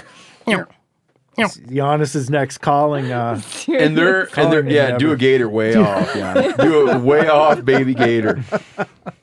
You said two and a half degrees uh, Celsius. Yeah. Chris, that's four and a half degrees Fahrenheit. Wow, so Oh, not as so you much could as I really thought. feel it though. Yeah, it's hotter. Wait, what? That Two nest- degrees Celsius Okay, is No, four no, you, degrees you, no, like like the, the difference. So Oh, like so oh, if, okay, if something is two and a half degrees Celsius more, then it would be four and a Got half Fahrenheit. Um, when she comes back to hang out with them, what is she actually doing? I mean, do the little baby gators come out? Let's say twenty of them come crawling out of the mud. Yeah. They don't imprint on her. Like, I mean, does she is she able to sort of manipulate the group and orchestrate and be like, "I'll show y'all how to catch shrimp"? Like, do you know what I mean? Like, what is she really doing? Or is she just keeping predators away from the general vicinity? Yeah, I think most of her role at that time is trying to not let herons and raccoons and large stuff eat them. Okay, so Um, she's a presence. She's a exactly. She's there to say, "Don't come eat my hatchlings," kind of thing. But there's, I mean, there are some some crocodilians that are, you know, really incredible from a parental aspect. Like the male gharial in India will essentially let all the hatchlings ride on its back for quite a long time after after hatching. Uh, they're they're I would say that of all the vertebrates that I've ever learned about, my favorite parents are crocodilians. I'm also biased. Mm-hmm. But take that for what it's is worth. there a fair bit of cannibalism that goes on? Oh yeah, uh, at larger sizes. I mean, I, I remember going out collecting samples in Louisiana and seeing an eight foot alligator with a four foot alligator hanging out of its mouth. But not so much the little babies. Yeah, I mean, if you're a male alligator and you hear that sound, you're going to come eat those babies. Oh, that's why they're liking that sound. Uh, yeah, I mean that's why it's easy to use to get an alligator to show itself because a male wants to eat it, or a female that's outside of the reproductive time probably will want a snack. and there's no paternal the males have no as far as we know no comprehension of what females and what nest they sired i mean they're just out they're out of the picture In alligators, yeah, that yeah, that's my understanding. There's no paternal investment really in the clutch. and they'll mow the they'll mow those little babies down They'll eat them up. Yeah. huh Yeah. And that's probably, I mean, I, I would say that's true for most crocodilian species where the paternal aspect is effectively irrelevant after fertilization. yeah when they're real little like that six inches long Yeah. what are they trying to feed on Bugs and stuff, little bugs. I mean, for a long time, they probably don't even eat. You know, they come out with a yolk sac that's hanging behind them that's not fully shut yet. Oh, really? So in the egg, they've got this yolk sac on their belly, and when they hatch out, there's essentially a, I mean, you can see it still there, and then eventually the yolk will get absorbed and the skin will heal around it. So they're sustaining on that for a good while. I don't really think I, I don't know how long, but a little while before they start getting their s- swimming legs under them and can go eat bugs and little fish and stuff like that. But they hang by the nest for a couple weeks, you know. They'll hang around by it. They'll hang around. Yeah. What are you guys, or you or your colleagues, what are your theories on um, in, in South Florida? What are your theories on what's happening with the dynamic between the pythons and gators? Like you hear these crazy cases where like a python grabs a gator and it swallows it, and then the gator fights his way back out of its gut. Yeah. I mean, Like, what what is there anything substantial going on here between is it is it like a new great food source? Is it negligible impact?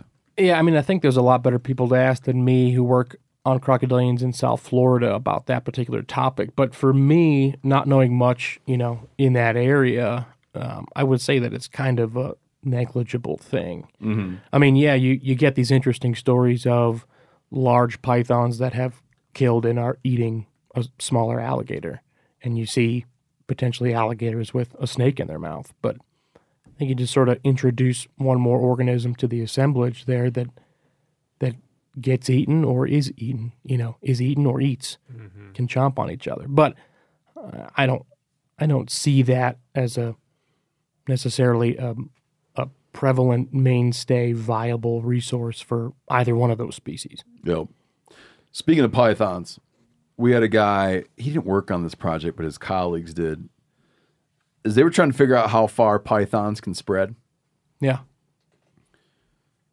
and I feel like it involved making these little enclosures and like burying pythons or something in the for the winter, Okay. and in the spring seeing if they were dead or alive. Yeah. Anyways, they drew a sort of hypothetical line. You Yeah. mean how far north? They Sorry, go? yeah. They were trying to be like, okay, in the future, how like at what point will what would be the climate restriction? Sure. And they drew a rough line. Maybe went through like I can't remember if it reached South Carolina or not, where feasibly they could like reliably survive the winter. Yeah. Um, what prevents gate like why why can't we have alligators in the Great Lakes? It's too cold. That's it. Yeah. I mean that's obvious, but that that that is what it is because it would do the cold would do what?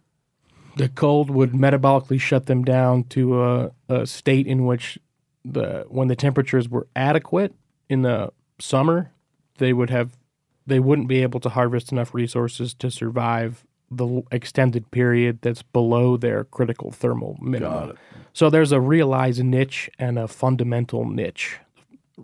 A realized niche is what what aspects of your environment do you commonly see or are exposed to? Mm-hmm. A fundamental niche is what aspects of this n-dimensional hypervolume of environment will kill you or not. And the thermal regime of somewhere that far north is outside of the fundamental niche of an American alligator. So it's a length of exposure thing, correct? Yeah, I Because mean- you, you see them. With their nose For- up in North. Carolina. Yeah. Yeah, in the ice and that kind of stuff. Yeah. But they can't sustain that for I mean, six months of the year. Right. It feels like up here, you know.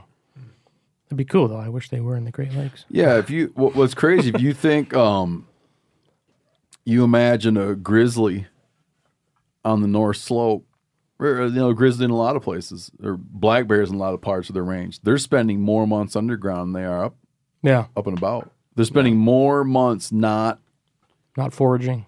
yeah, spending more months not foraging than foraging. Yeah. But that would become bad news for a gator. Yeah. I mean, aside from just the temperature being so cold that it kills them. Oh, gotcha. You know. Yeah. And then uh Well, how long can they make it between meals? Uh, yeah, I mean, yeah, I I think that that crocodilians can survive in theory months without a meal from a sort of low metabolic standpoint, right? We talked about the animals estivating, um, in Costa Rica, that's two, three months without literally no chance to eat.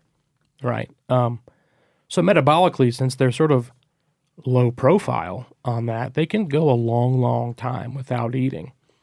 Um, but when they do, they utilize it relatively efficiently from a cellular perspective. I had a guy that guides on Okeechobee. Um, Captain Bob Stafford guides gator hunts on Okeechobee. And he says when he's guiding a client, okay, who wants a trophy gator, he says a trophy gator is um, 10 feet. That in his mind is like trophy gator land. Okay. So when he has like a client that really wants a big gator, they're looking for a 10 plus gator. How old is that? Yeah. That's a hard question because growth rates are directly correlated to the thermal environment and resource acquisition for that animal. So I'll give you an example. I know of a 75 year old wild alligator in Okefenokee swamp. He's alive right now. Well, was in 2007 Okay. and was 75 at the time. And that animal's about 12 feet long. 75 years old and he's 12 feet long. So I don't, maybe a little bigger, but I don't know that you can draw, you know, a, a clear straight line between age and length. Got it. Um, but I would imagine Because you could that- have one that's 12 feet and 60 years old. right, Or you could have one that's Right. 14 feet and 75 years old. right, a male, yeah, at that size. But I'll tell you, in Costa Rica, you know, we would mark hatchlings in hopes of finding them again. In the next year, so we mark a hatchling that's also about, you know, six or seven inches long. We found one the next year, 22 kilometers away from where we marked it, that was over a meter long. That is So fast. what the heck is going on there? That thing grew incredibly fast. He went from six inches to roughly th- mid 36 three and a half inches. feet. Yeah. To three and a half in a feet. year. Really? Yeah, which I was blown away by. We found that like someone, two more I feel like times. someone moved your tag.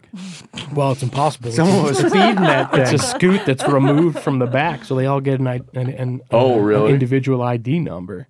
But that makes me say, you know, I, I've always thought that, you know, in general, a No crocodilian kidding. will grow up like a foot a year if you're an alligator, which makes a nine foot long animal, you know, nine years older or, or a little older.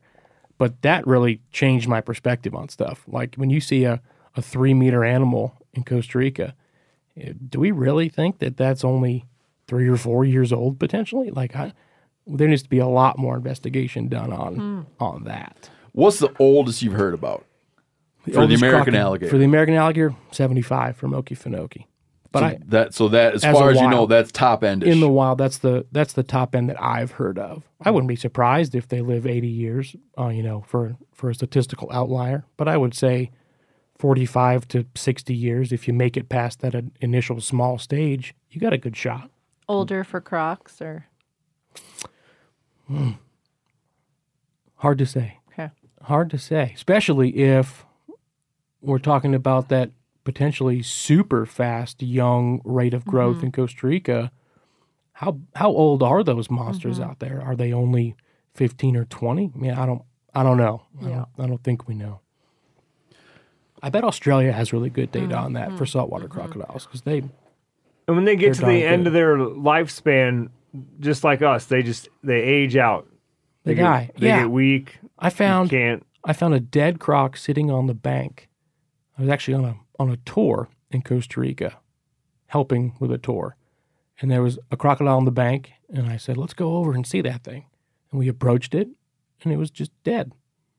No idea why. Just got old, and died there. He said, "Boys, I'm gonna climb on that bank and die. a peaceful place. Yeah, I mean, I've never seen there it- I've never seen anything like that before. Yeah, and this thing was probably three and a half meters long, so like 12, 13 feet. So what mm. is what is what do you call an adult alligator? How do you define an adult alligator? Like I would say an adult wild turkey Yeah, Let's call it Tom. is two. Bull. yeah, yeah. We use that term. But at Bull what age is he? At what age would you say like that's a mature adult? Yeah. So when when they, I would use the word adult when they're obviously of reproductive status. And, and So- give me a rough ballpark. For a male, seven, eight feet. For a female, six, six feet plus. Okay. Once he gets to that size, is what's going to kill him? Is that going to be a human? Or another alligator, Okay. bigger alligator. But yeah, humans or ecotoxins or another bigger bull alligator. What's the uh, male female like max size difference? Yeah, males get get larger than females, And that's like across the board with crocodilians, or yeah, pretty much. Yeah. Um, but I mean, that a sexual dimorphism. good phrase. Good. Yeah. Nice job. She learned that listening to the MeatEater Trivia. podcast. I did. trivia. Yeah, I mean, a an adult male can you know pretty easily reach 10, 12, 14 feet. Um, I think the biggest female I've ever caught caught was you know nine and a half feet, and hmm. that's a that's a big female. Mm-hmm. Got it. So when people are like, when in the case these guys hunting trophy gators, they're hunting those are males. Yeah, they're hunting big bull males in Yeah. usually open water. Is there any visual, like if you were looking at Just gonna a ask. pile of crocodiles, could you, let's say they're all roughly the same size, could Yeah. you pick out the males and the females? Any way to do Yeah, that? is there like no? a physical attribute, you know, that Yeah. becomes pronounced at a certain year? I had a student that was interested in that question and utilized a tool called geometric morphometrics, which is a shape quantification. That's a lot of morphs. Yeah, geometric morphometrics. It's a shape quantification tool where he took photos of heads of males and photos of heads of females and sort of allowed the software to see if there were any subtle differences. Hmm. And there are. I don't remember what they were because we haven't published those data yet. But I think that I have a little instinct to say that's a male and that's a female. But to be able to describe You're like those to you- dudes that can sex chickens. like they can't explain what they're doing when they do it. Yeah, I, I, and I think a lot of alligator biologists might have that. You know, and you look at that and say, hmm, "That's a male." But for, there's no But- clear thing for the a, to average No. person to be like, that's a. No, and I don't even think it's clear to us. Like even when I'm doing it, I say seventy percent in my mind that's a male. Yep. But am I am I right? That's like More bla- than that's like black bear, black bear hunters. Well, a range of black bears where it's like they're of a size that you're like, I don't know, could be, you Yeah. know. But now and then. Well, Yanni was telling me the other day when you see a mountain lion with the big forehead wrinkles. Mm. Explain that. The ones that look real angry. Well, yeah, when they got the fat rolls on their forehead. Well, no, when, it's that's when actually a vertical crease. oh, it's a vertical crease. Okay, I remember you Yeah. talking about that. It looks like darker than the rest of the Like head. when you see that vertical crease, you're looking at a big male, or or so they say. yeah.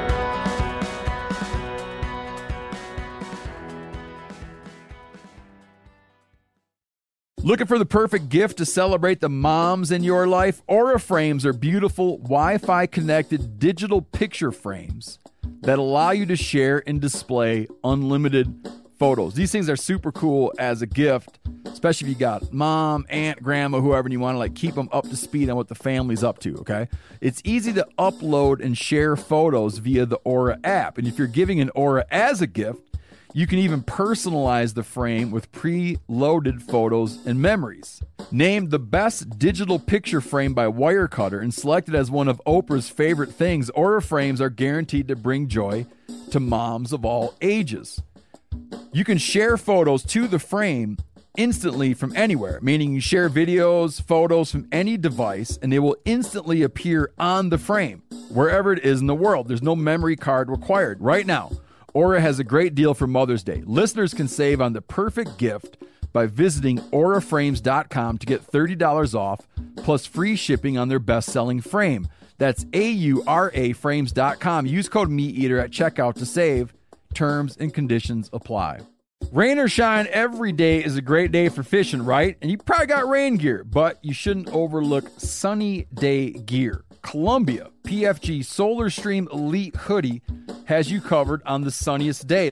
Man, I was just in Hawaii and I had my Columbia PFG Solar Stream Elite hoodie with me.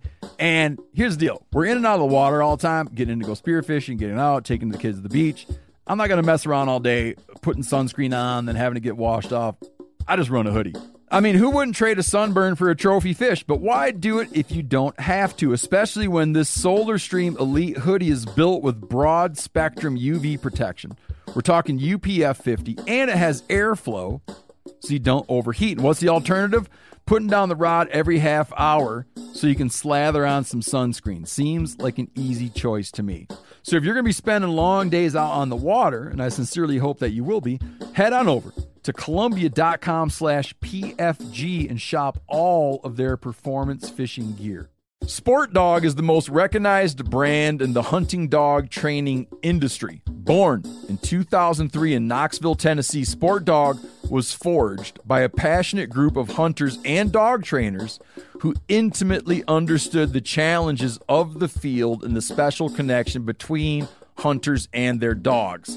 The Sport Dog promise to consumers is simple gear the way you'd design it. Every product Sport Dog builds is meticulously designed and rigorously tested in the field, ensuring it withstands the toughest conditions you and your dog may encounter. Now, I've got two good buddies with what I would call really, really good waterfowl dogs. And here's one of those buddies, Max. Not the dog, but the buddy. I've used that sport dog collar now in multiple different states, US and Canada, different temperatures, all the way to negative 20 degrees, and it just doesn't stop working. I'm a fan for life. Get 20% off your first purchase using code MeatEater. So go to www.sportdog.com slash meat eater to learn more. Do you uh you ever eat alligators or you or you don't or are they not appetizing to you? Oh, they're great. Yeah. How many how many times a year do you eat alligator?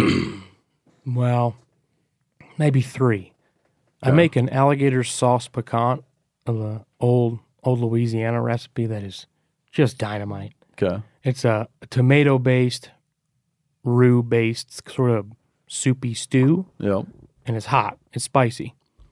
And uh, put my alligator meat in there. Oh man.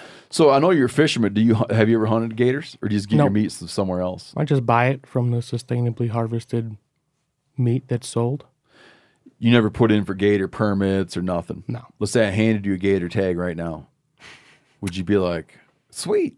Or No. would you be like, nah? I'm not going to go out in the wild and harvest an alligator myself. Just I catch not- them all the time for for the stuff that I do for my job, but Just not. You How- don't. You don't, I'm you not don't gonna have. You kill don't them have that. either. You don't have that. It's just not burning. I just inside love you. them. I love when 'em you guys much. are catching them to do whatever research on an individual animal you want to do, how are you getting them? Are you putting hook, baited hooks out or no? That'll hurt the thing. I, as a physiological ecologist, I need that thing to last a lot longer than after it deals with me. Right. Mm-hmm. So we can catch them by hand if they're small. We can catch them by a snare on a on a pole. So we literally take Just like dangle a, it over 'em. like a snare that makes like a lasso with a tree lock mechanism Sure. on it, and I electrical tape it to a cane pole, and I'm on in a boat on the front of the boat, and I try to put that that open open part of the snare over its neck and yank it shut.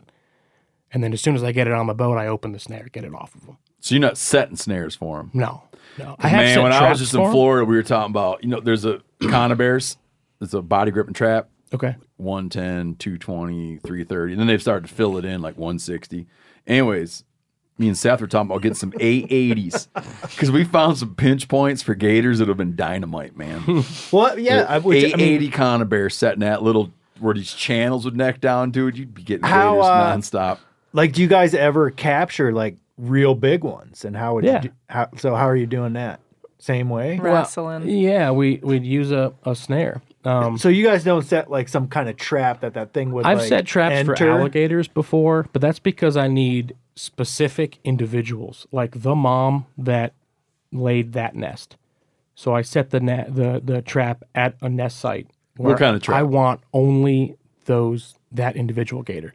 It's essentially a two by four, eight foot by three foot box that I wrap in chain link and has like a a piece of fence in the front where they go in the back and get a bait, not off a hook, Oh. but just off a off a thing, and Mhm. it pulls a pin in the door, and then I get them the next morning and work them up and get them out. That's got to be a hefty contraption.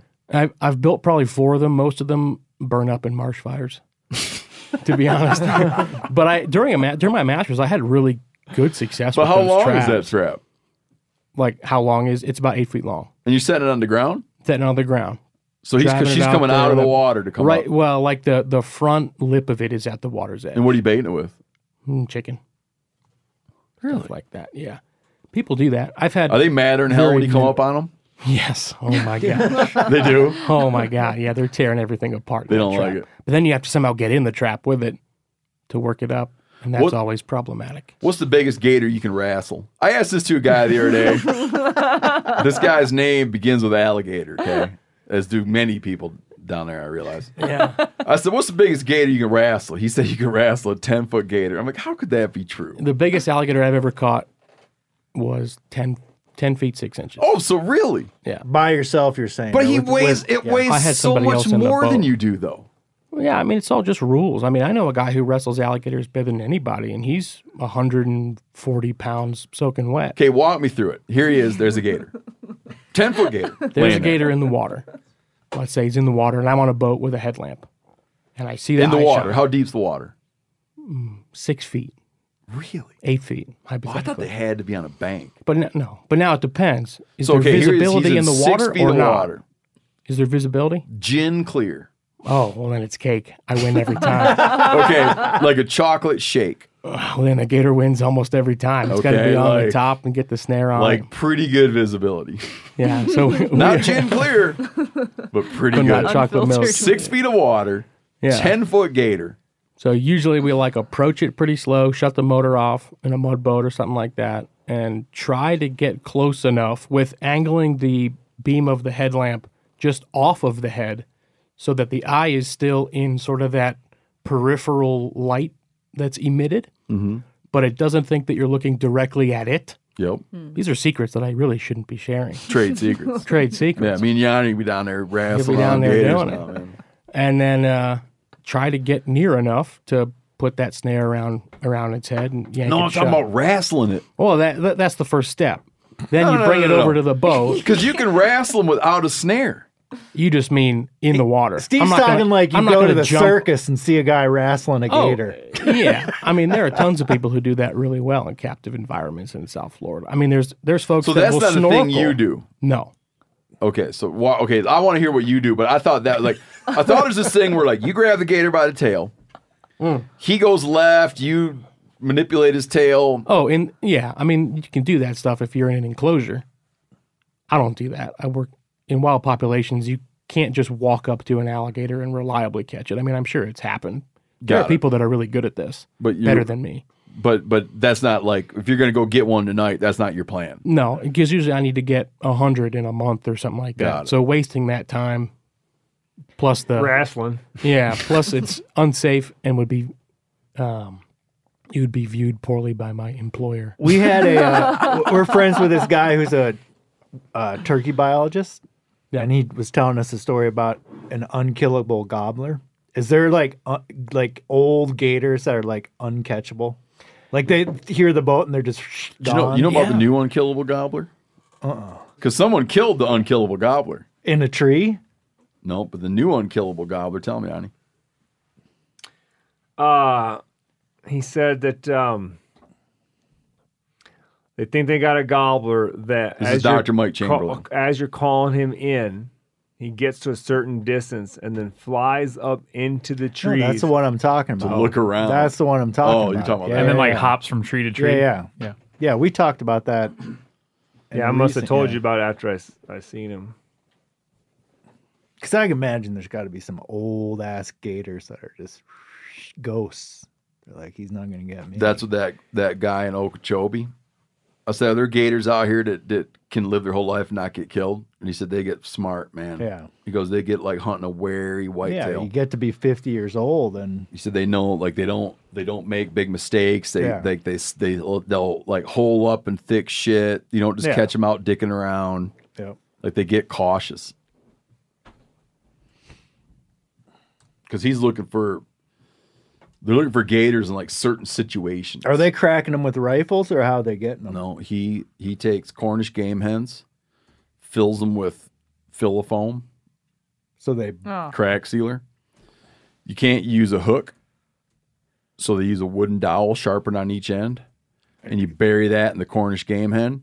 And what they do is they find the gator they want, watch it, and he gets to a spot where he feels like he can approach it, and its and its instinct isn't going to be to run away, but he can approach it where its instinct is going to be to go down and lay on the bottom. So they'll watch it with binos. They hunt in the daytime, Mhm.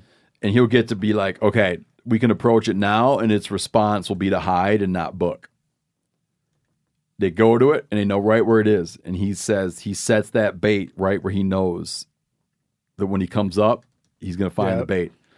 Opens the bail on his fishing rod and goes and gets a couple hundred yards away and waits. He says eventually it's going to come up. If you did your job right, and he goes, you got to put it up current or upwind. When he comes up, he's going to be like, oh shit, a Cornish game hen. and go eat it. And he said, you'll watch and you'll know when he ate it good is his tail and his head come up. because he's trying to choke it down. And he goes, because says sometimes they'll carry it. yeah, And if you pull, he's just going to drop it. But you wait, wait until, and if you get, if you're too close to him, he's never going to eat it. He said, if he if he knows you're there, he's going to grab it and leave. If he thinks he's cool, you watch and you'll know that he swallowed it. At which point he closes the bail and tightens up on it, and first takes up all the braid and gets it to like a cable leader, and then they just start fucking wrestling it Yeah. on the end of that cable leader. shoot it in the head with a pistol. Eventually, they use a um. Eventually, they use a bang stick. yeah, yeah, and they'll get another hook into it. yep. You can't you you can use a hook, but you can't bait it. So then they'll get a snag. And hook Oh, like a big treble. then they'll hook. get a Yeah, yeah, snag yeah. and hook Yep, into it, yep. and then they and then they get it up. He said everybody's got a job. Everybody on the boat like does this, you Yep. do that, you do this, and eventually they bang stick it. Okay, so you go you you you, you approach your gator Yeah, with a snare, with a snare. but aren't there a lot of them that just aren't going to never let you approach it? Yeah, it's Oh, tough. okay, there It's are hard. some. I mean, back to your point. I mean, there was there are some folks in Costa Rica who talk about seven meter size animals in the Tempisque River, Mhm. and um, I mean those are gigantic animals. And the reason they get that big is because nobody can ever get a hold of them, right? So I, there are animals out there that are sort of iconically large that you see, you know, once a decade. But that's, I mean, that's obviously really hard. And they can just live undetected or uncatchable, undetected. Yeah, me and my buddy were standing on the bank of a boat dock in Costa Rica once, and we saw a head off in the distance in the river that looked to be like five feet long. Just the head. the head. Just the head.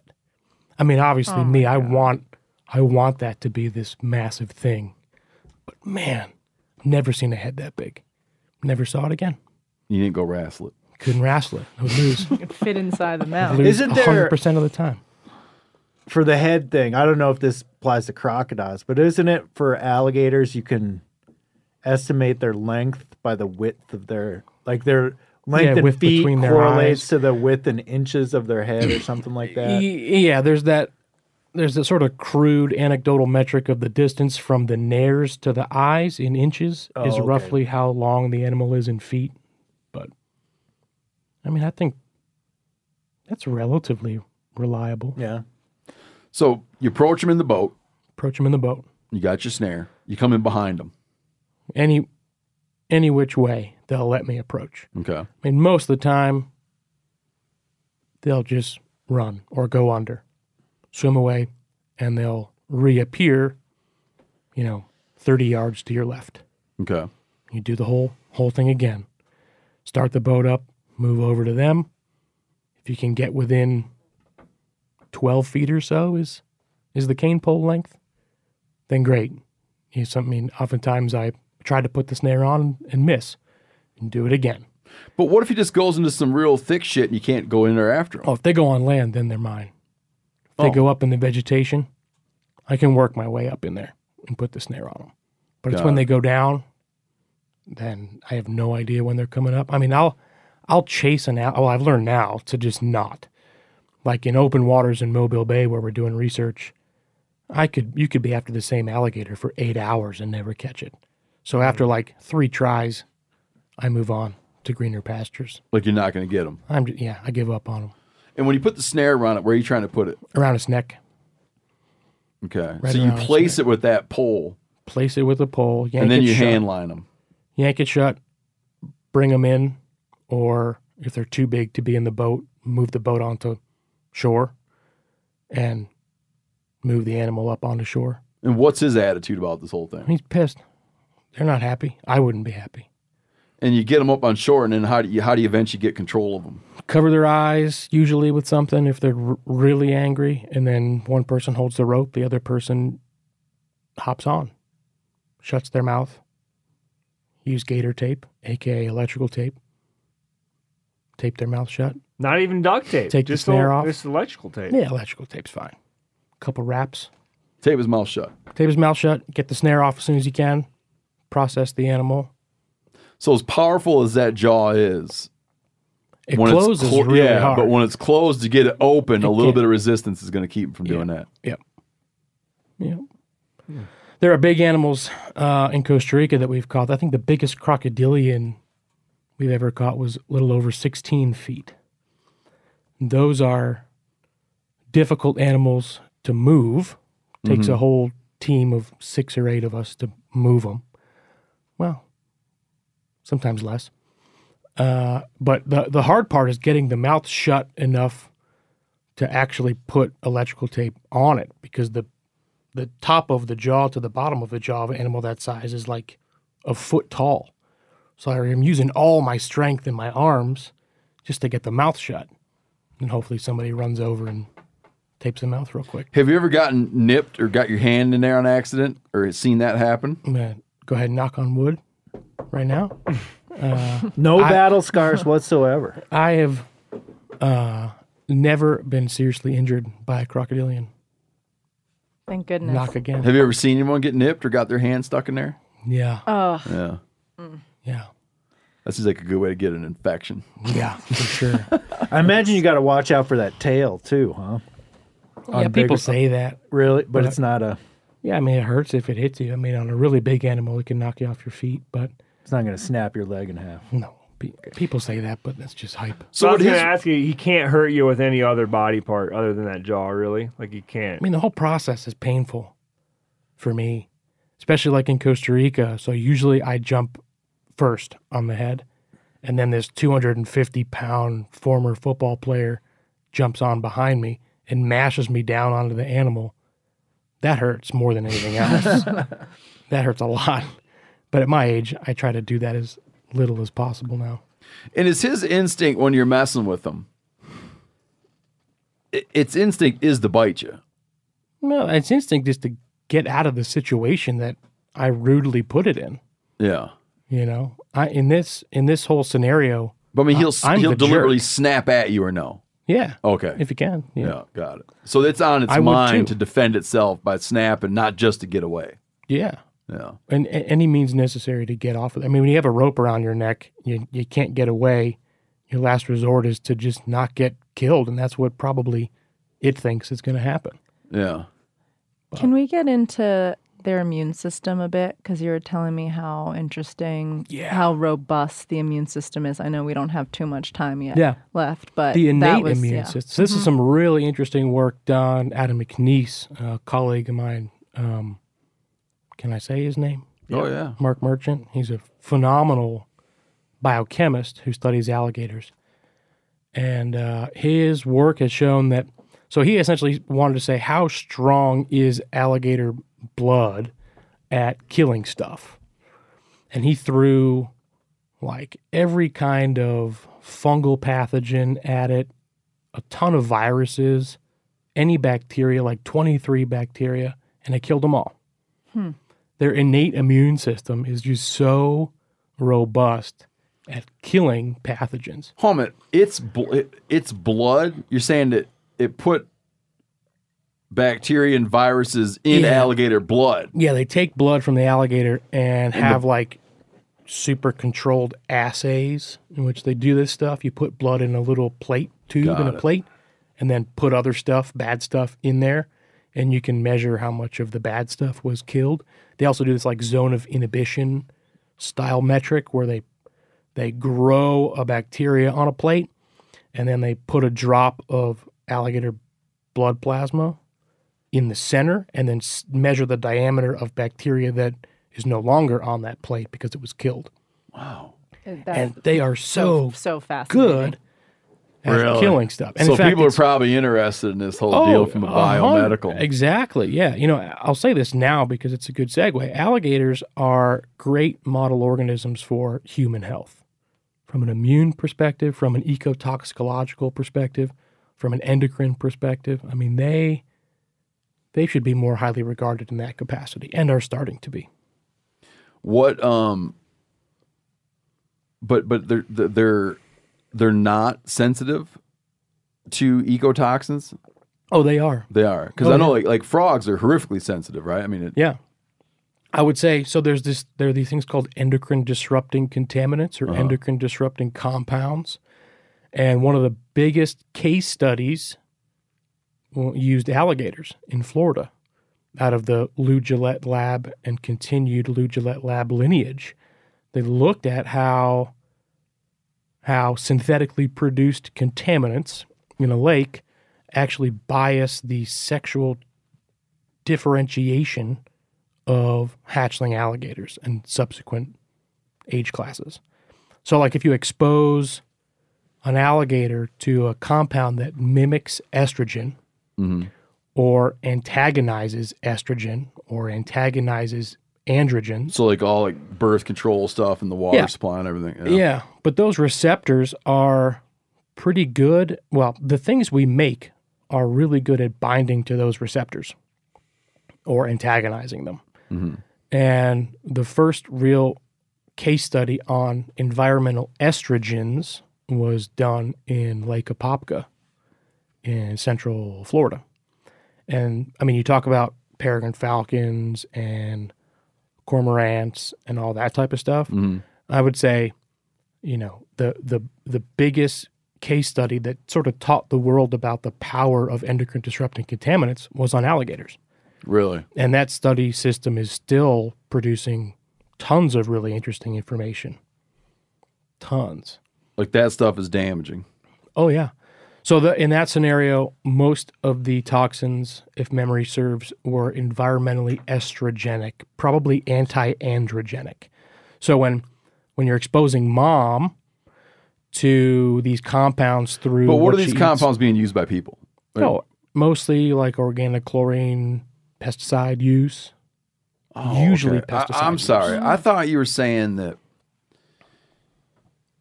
that you know there's you hear about hormones and drinking water Mm.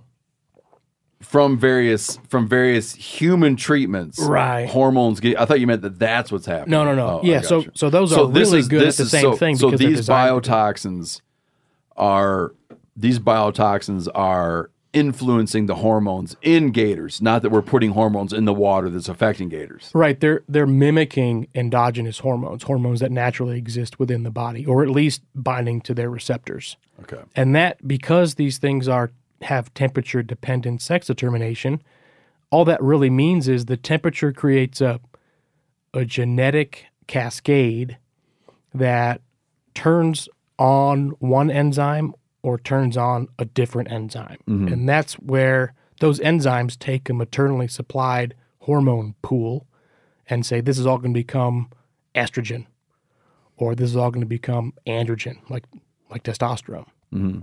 And when you bias that maternally supplied steroid pool with something that looks like estrogen or looks like an androgen, all of a sudden the signals become a little washy. Yep. And you're able to produce, in that case, feminized male alligators or super female alligators, in which you see things like like polynuclear oocytes, more than one nuclei per egg, or polyovular follicles, more than one egg per follicle in females, which is an abnormality.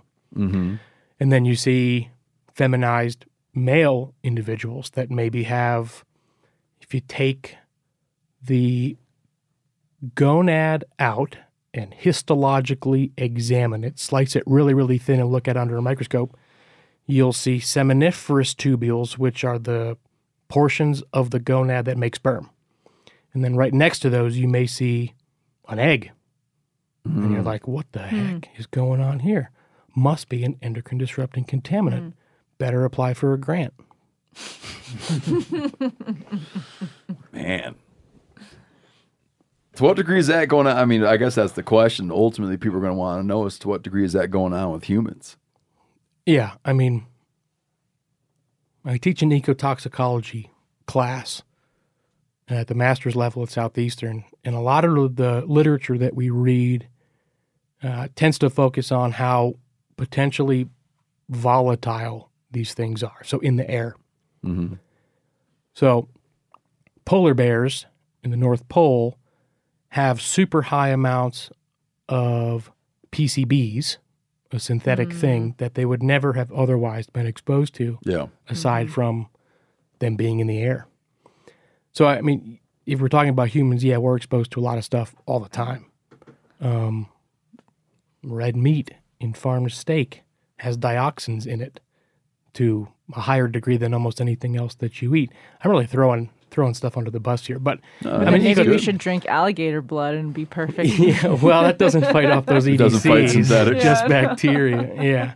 But I mean, yeah, I, I think that the use of alligators to teach us about how these ecotoxins may or may not be affecting humans is a super viable pathway for research and is and continues to be.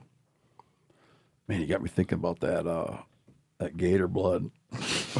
What's the uh What was it that you remember when early in the pandemic? Um, Python oil. no, what President Trump mused about has anyone looked into that you would drink?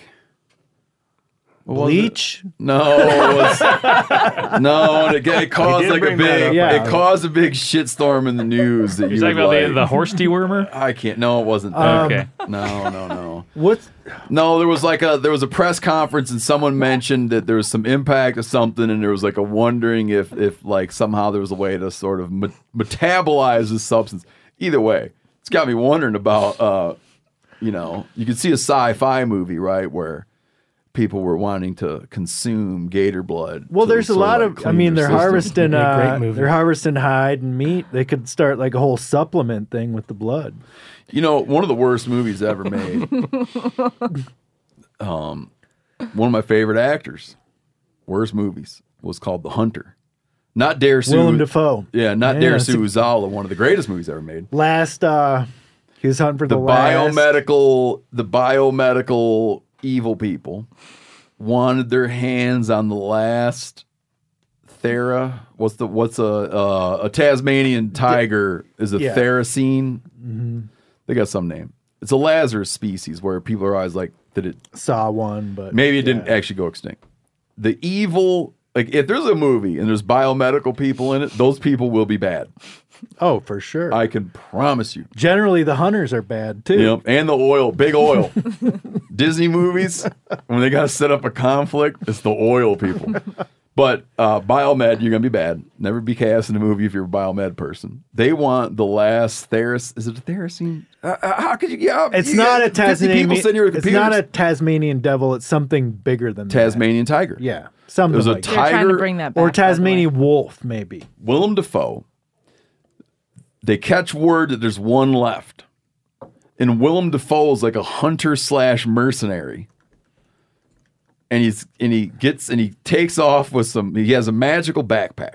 He heads into the Tasmanian outback with a little backpack, but keeps producing amazing things from this little backpack. There's like a also a, Thylacine. a, a- Thylacine. a, like side love story going Oh, on. of course, yeah.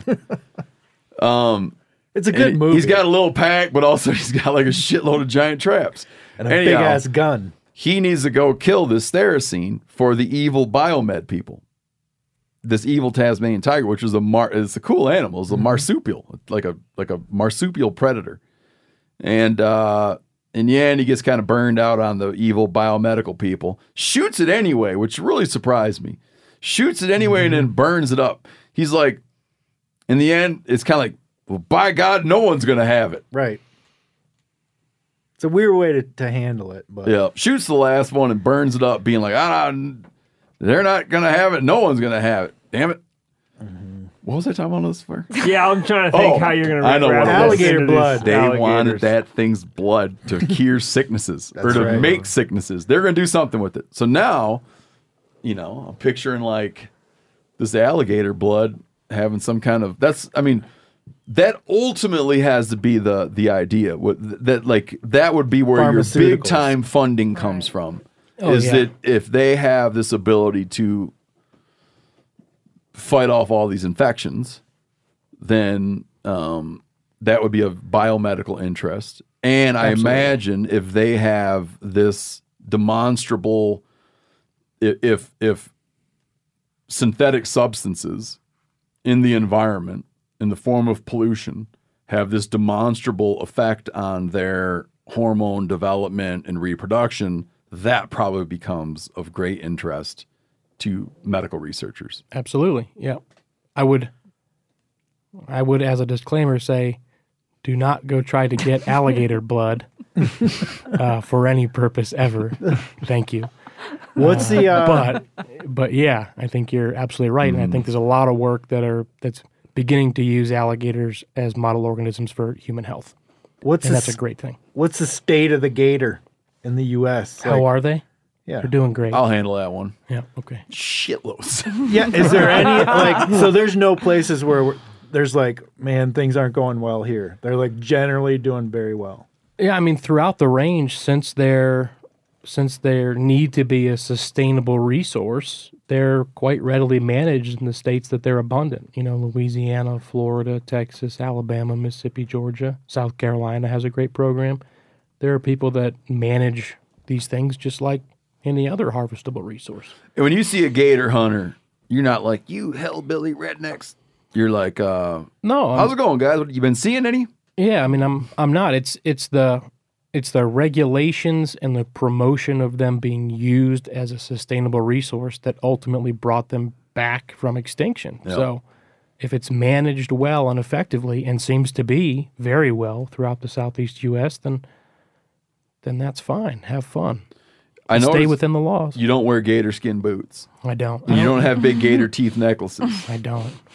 I'm a biologist. I'm a You guys, nerd. you guys can't do that. I'm a nerd, man. You can't, but you can't become like a guy with a gator hat and gator boots. I and could. Do you got a gator skull on your desk at work? No, they're in the lab, all for teaching. I want one of those skulls bad. How many gators have you handled? oh, can you send us a big, huge gator skull? I mean, a big one. Maybe there's some And we laws circle that back require around. uh, the transport of alligator materials across state lines. They're a CITES animal. CITES animal, yeah, for sure. Oh, they are. So, so, but they just need to be because we're hunting. Some of us MeatEater folks are hunting in September. So, but you are allowed to going on a gator transport them, but you need to fill out all the proper paperwork and, and all be of that. Yeah. approved. Yeah. Mm-hmm. But won't you just ask the question? Somebody just asked a question. What? I, Oh, you're gonna send me a big old huge gator. yeah, I, We can try. We, oh, we can try how to work many gators have you? had? This is my last Oh, question. How many gators? How many have I gators have you handled? touched? Hmm. Wild gators, Wild alligators. crocodilians, or whatever you know. Oh, in total? In total. Well, we've caught 1,500 American crocodiles in Guanacaste that are marked. So probably add 500 or so onto that that aren't marked. And for alligators, I would say maybe three or 4,000. Damn. I don't know, a lot. It is my job. Are those are those crocs in in uh, Costa Rica protected? Or are they a species that are used? No, they're not.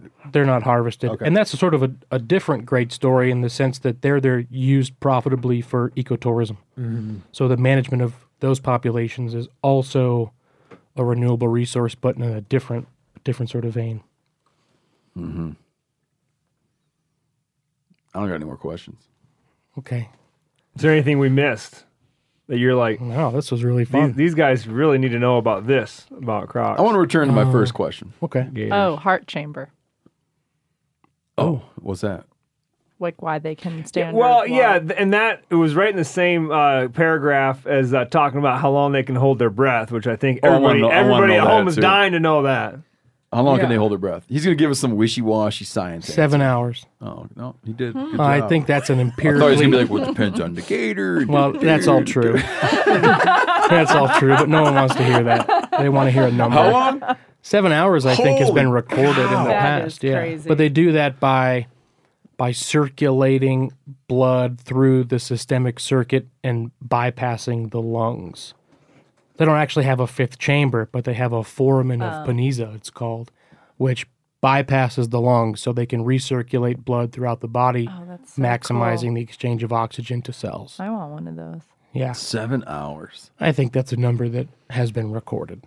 But if I were to give you a real answer, You could it's- do some real there's a lot spearfishing Oh my with gosh, that. the Yeah. spearfish implications. You you just like go down an ambush hunt. You just, I don't know, later seven hours. Something, something cool is going to come. Set up by. a blind down there. Somebody needs to like try to create like an external pack of that that like you you know instead of an scuba tank. oxygen t- no instead of that instead of that this would be cooler. It doesn't bubble. Yeah. Um. So so they got that seven hours underwater. Oh, here's my last question. This is, I'm going back to my first question. You know those little stock tanks I was telling about? They have them living in it. Yeah. Let's say the the rainy season never came. Mhm. Okay. The water never came. He could feasibly live in that little hole the size of this studio. How long? long time, years, Okay. years. I think. As So he's as- not like, holy cow, it's getting close. If the if the water doesn't rise, I'm doomed. Like he could he could survive a dry season. I think that if a prey item, and in that scenario, it's likely to happen, waterfowl or some animal that needs water approaches that watering hole and they're successfully eating every six months, something kind of big, then they can probably live for years in there. Really? I mean, metabolically, they're just so efficient. Let, let- but let's say that thing that let's say his little hole dries up. then you're I done. think that's Steve's question. Is that but the, the he only needs the water because it attracts prey, or does the oh, does the gator stay wet. does the gator need water to survive? Yeah, I mean, it's interesting. We like to think that all crocodilians need water to survive, but during the dry season in Costa Rica, you see them walking in the woods. Well, that's mean, what I was going to ask. Like, how way far away from any water? Like, what how many miles there? will Like what- we've seen them like five kilometers from the nearest water body, or more. But What- presumably what the heck he's are they doing? but presumably he's heading out looking for a new water hole. It's like that lost penguin. The Herzog's problem, well, film. I don't know. Like intuitively, going up a limestone mountain escarpment would not be where you'd go to find water. Got it. But yet, sometimes you see them up there in the middle of And would a he dense forest. if he's up there, would he eat something if it came in front of him? he tried to eat me. Oh, really? Well, I I'm the jerk again. I caught him, and so we had a aggressive interaction. But uh, Caught him up in the woods. caught him up in the woods. We were driving back from sampling to where we stay, a station, a little biological station, and on the road we saw nine footer. Really? Yeah, we got out of the car, chased him into the woods, caught him, got our sample. I mean, those those are the animals that you really want to put like a Tracking. a sat tracker on. To find out what he's up to. What are they up to in the woods up there? I mean, it's crazy. But yeah, I if the water hole dries up, I give him less of a chance. But again, you see alligators But walking eventually on he's land gonna all over the place. He'll walk to go find he'll something he'll better. walk. But yeah, his hole would dry up and he would eventually light out. Yeah. yeah, he'll He's go. not just gonna be like, oh, I guess I'm doomed. Um, unlike that one I saw on the bank, who just goes up there and Yeah, sits down he and would, he would dies. strike out looking for water. yeah, they'll walk around, and But I think they walk around enough- on land so much more than we give them any credit Got for. Got it. All right, for real, my last final one. Hit us, Johnny. If I'm down in Florida with my kids, and you know there's a pond nearby, there's eight footer, sun in itself. Wh- What's the best way to approach it? How close can you get and be safe? Check it out. You know, let your kids get a good. View Uh, of it. You know, worry it a little bit. Yeah, yeah, but but but be safe. Well, the the safe answer there is a pair of binoculars. Mm-hmm. That's not the answer you're That's looking no- for. No, no, no, no, We're looking for the real. You want to get close. See, now I'm liable here. uh, I would say that if you stay outside of 50 feet of that thing, now assuming that there's not a nest around, because nesting females that are attentive will not want you there. because they have that variable, they'll per, go varying personalities. far out of their way to make sure you don't go near that nest. So I'm, I mean, I would stay as far away as feasibly possible. And don't mess If I around were you, at the water's edge. I would right? use binoculars and don't mess around at the water's edge. Yeah. Okay. Stay Well, as that far would have away a as you can. humongous. That would have meant that my childhood hadn't happened. Take the water's edge away. It was spent the water's edge. That's all we ever did. Yeah. Get up and go down by the lake. See what's going on down there. Go wrestle a No, gator. you, when we- I mean, even just no, I'm when- serious. What a huge impact Yeah. on life. Yeah, we stayed at that house down there, and we were. What was that river that was flowing by us that, that we went fishing at? Anyways, there's a dock and a some kind of a waterway. And, oh yeah, yeah. The Kissimmee. You know, it, it was nice enough where you think, gosh, we could just go for a swim, but you can't go for a swim. You can, but you assume a large risk in doing so, right? I mean, Nobody in their right mind is going to let their kids go jumping off the dock. I'm not going to let my kids go jumping off that dock. Yeah. And when I say 50 feet, I would say 50 feet with a fence between you and the animal. Okay, so follow up question: How fast can that eight footer move on dry ground? covered at 50 feet. They can move surprisingly fast if they want you away. Uh, I mean, if you approach an than you can alligator on, not me. No, okay. no, I mean you guys can run away, um, but if you're approaching that thing, it it has explosive energy and it can move pretty short distances, way faster than people give it credit for. Just stay away from it. Go to a zoo, Well, what are you gonna do at the zoo? look at it. Between, Oh, if you want to get with a- up close, with a glass pane between you. Yeah. Yep. All right. So you probably great. don't want people tracking you down. Do you want people to get a hold of you and say like, "Here's where you're wrong"? Here's No, they can right." email us. I mean, and I'm then sure I'll they'll chat they'll with Chris. email you. Yeah, I'll be happy to take follow up stuff via email. And I mean, a lot of the stuff we're talking about is so interesting, but there's not a lot of empirical data published on some of this stuff. You know, so Yep. so it's all out for exploration. A lot of it, and hence, I have a job. Well, like if someone wanted to read some of your research, where would they go do that and find it? Uh, oh, they can go to my website. They can go to ResearchGate, which is sort of a Yep. nerd repository for all things that you publish. Google Scholar is a phenomenal resource that the public usually doesn't know about, but they can search peer reviewed literature using Google Scholar and help bridge the gap between science and the public. Wonderful resource there. Crocod- crocodilian biologist Chris Murray of Southeastern Louisiana University. You can send all of your anecdotal contradictions to what he said today. We've got a new email address. it's just the meat eater podcast at the meat eater dot. Is that is that live now? So we got our own email. Mm-hmm. Oh my Okay, so when something crazy happens, Incredible. and you find a human skull in the woods, call, email us, then call nine one one. right? Exactly. We want we want all your breaking news. we All the weird stuff. Yep. The Meat Eater podcast at, the, Meat Eater. got- dot com. God, who came up with that? tired long typing Me and, that catchy- Corinne, me and Corinne texted about it yesterday. If you really need to know, um,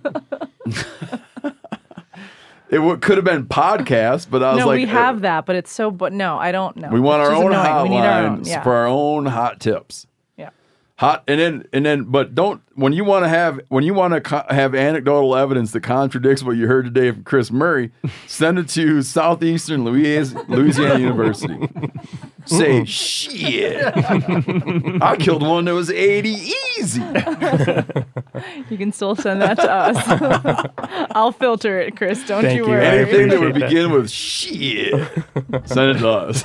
Yeah, and Steve, how do you feel about a biologist coming in here and giving relatively direct answers and not trying to? He did good. He That was got he did that little wishy washy deal they do. I can't remember what he was doing it about. Oh, how fast they grow. A little wishy washy. There's some variation. But he brought it there. home. He brought it home. He brought it home. He gave, he wound up coming down with an answer. But it wasn't it wasn't all like it depends. What about this? Depends. And this depends. It does depend, but nobody wants to hear that on here. So What I like asking scientists is when they're doing research, I like asking do you them, what, what do they hope happens? Smoke comes out of their ears. What do you hope happens? well, that's the whole point. I can't hope because I got to be unbiased. I'm like, but I know you hope something happens. I know you hope it's interesting. Yeah, like when you put a collar on lynx, I'd be like, be like, what do you hope happens? And they're supposed to publicly, they'd be like, well, we just want to gather the data. I'd put it on there and be like, I hope this thing turns up in some crazy ass place. but I would never be able to say it. I'd say I just want to have an accurate representation. Meanwhile, I'm like, wouldn't it be sweet if some guy in Iowa found this lynx? you know they're hoping. They're hoping it happens. All right. Thank you, everybody. Thanks, Chris. Thank you. Oh.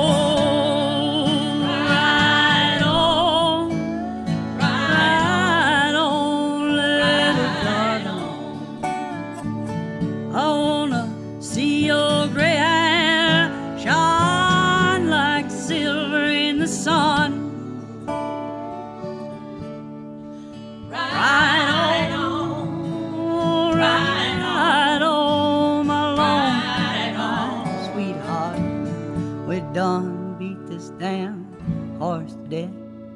So take a new one and ride on. We're done beat this damn horse to death. So take your new one and ride on.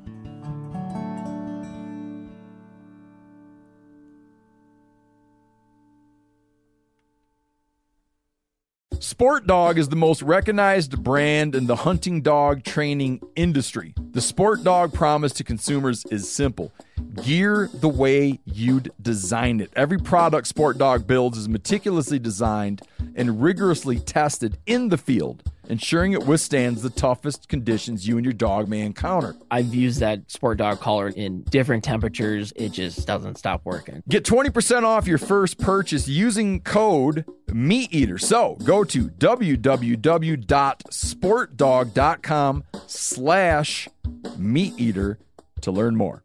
I'm sure a lot of you guys remember the old ceremonial hunting tradition of eating the heart out of the first animal you kill. Meat from those organs are among the most nutrient rich foods on the planet. You can get those same benefits your ancestors craved via convenient daily capsules from Heart and Soil. Find out more at heartandsoil.co. And remember, use code MeatEater for 10% off your purchase.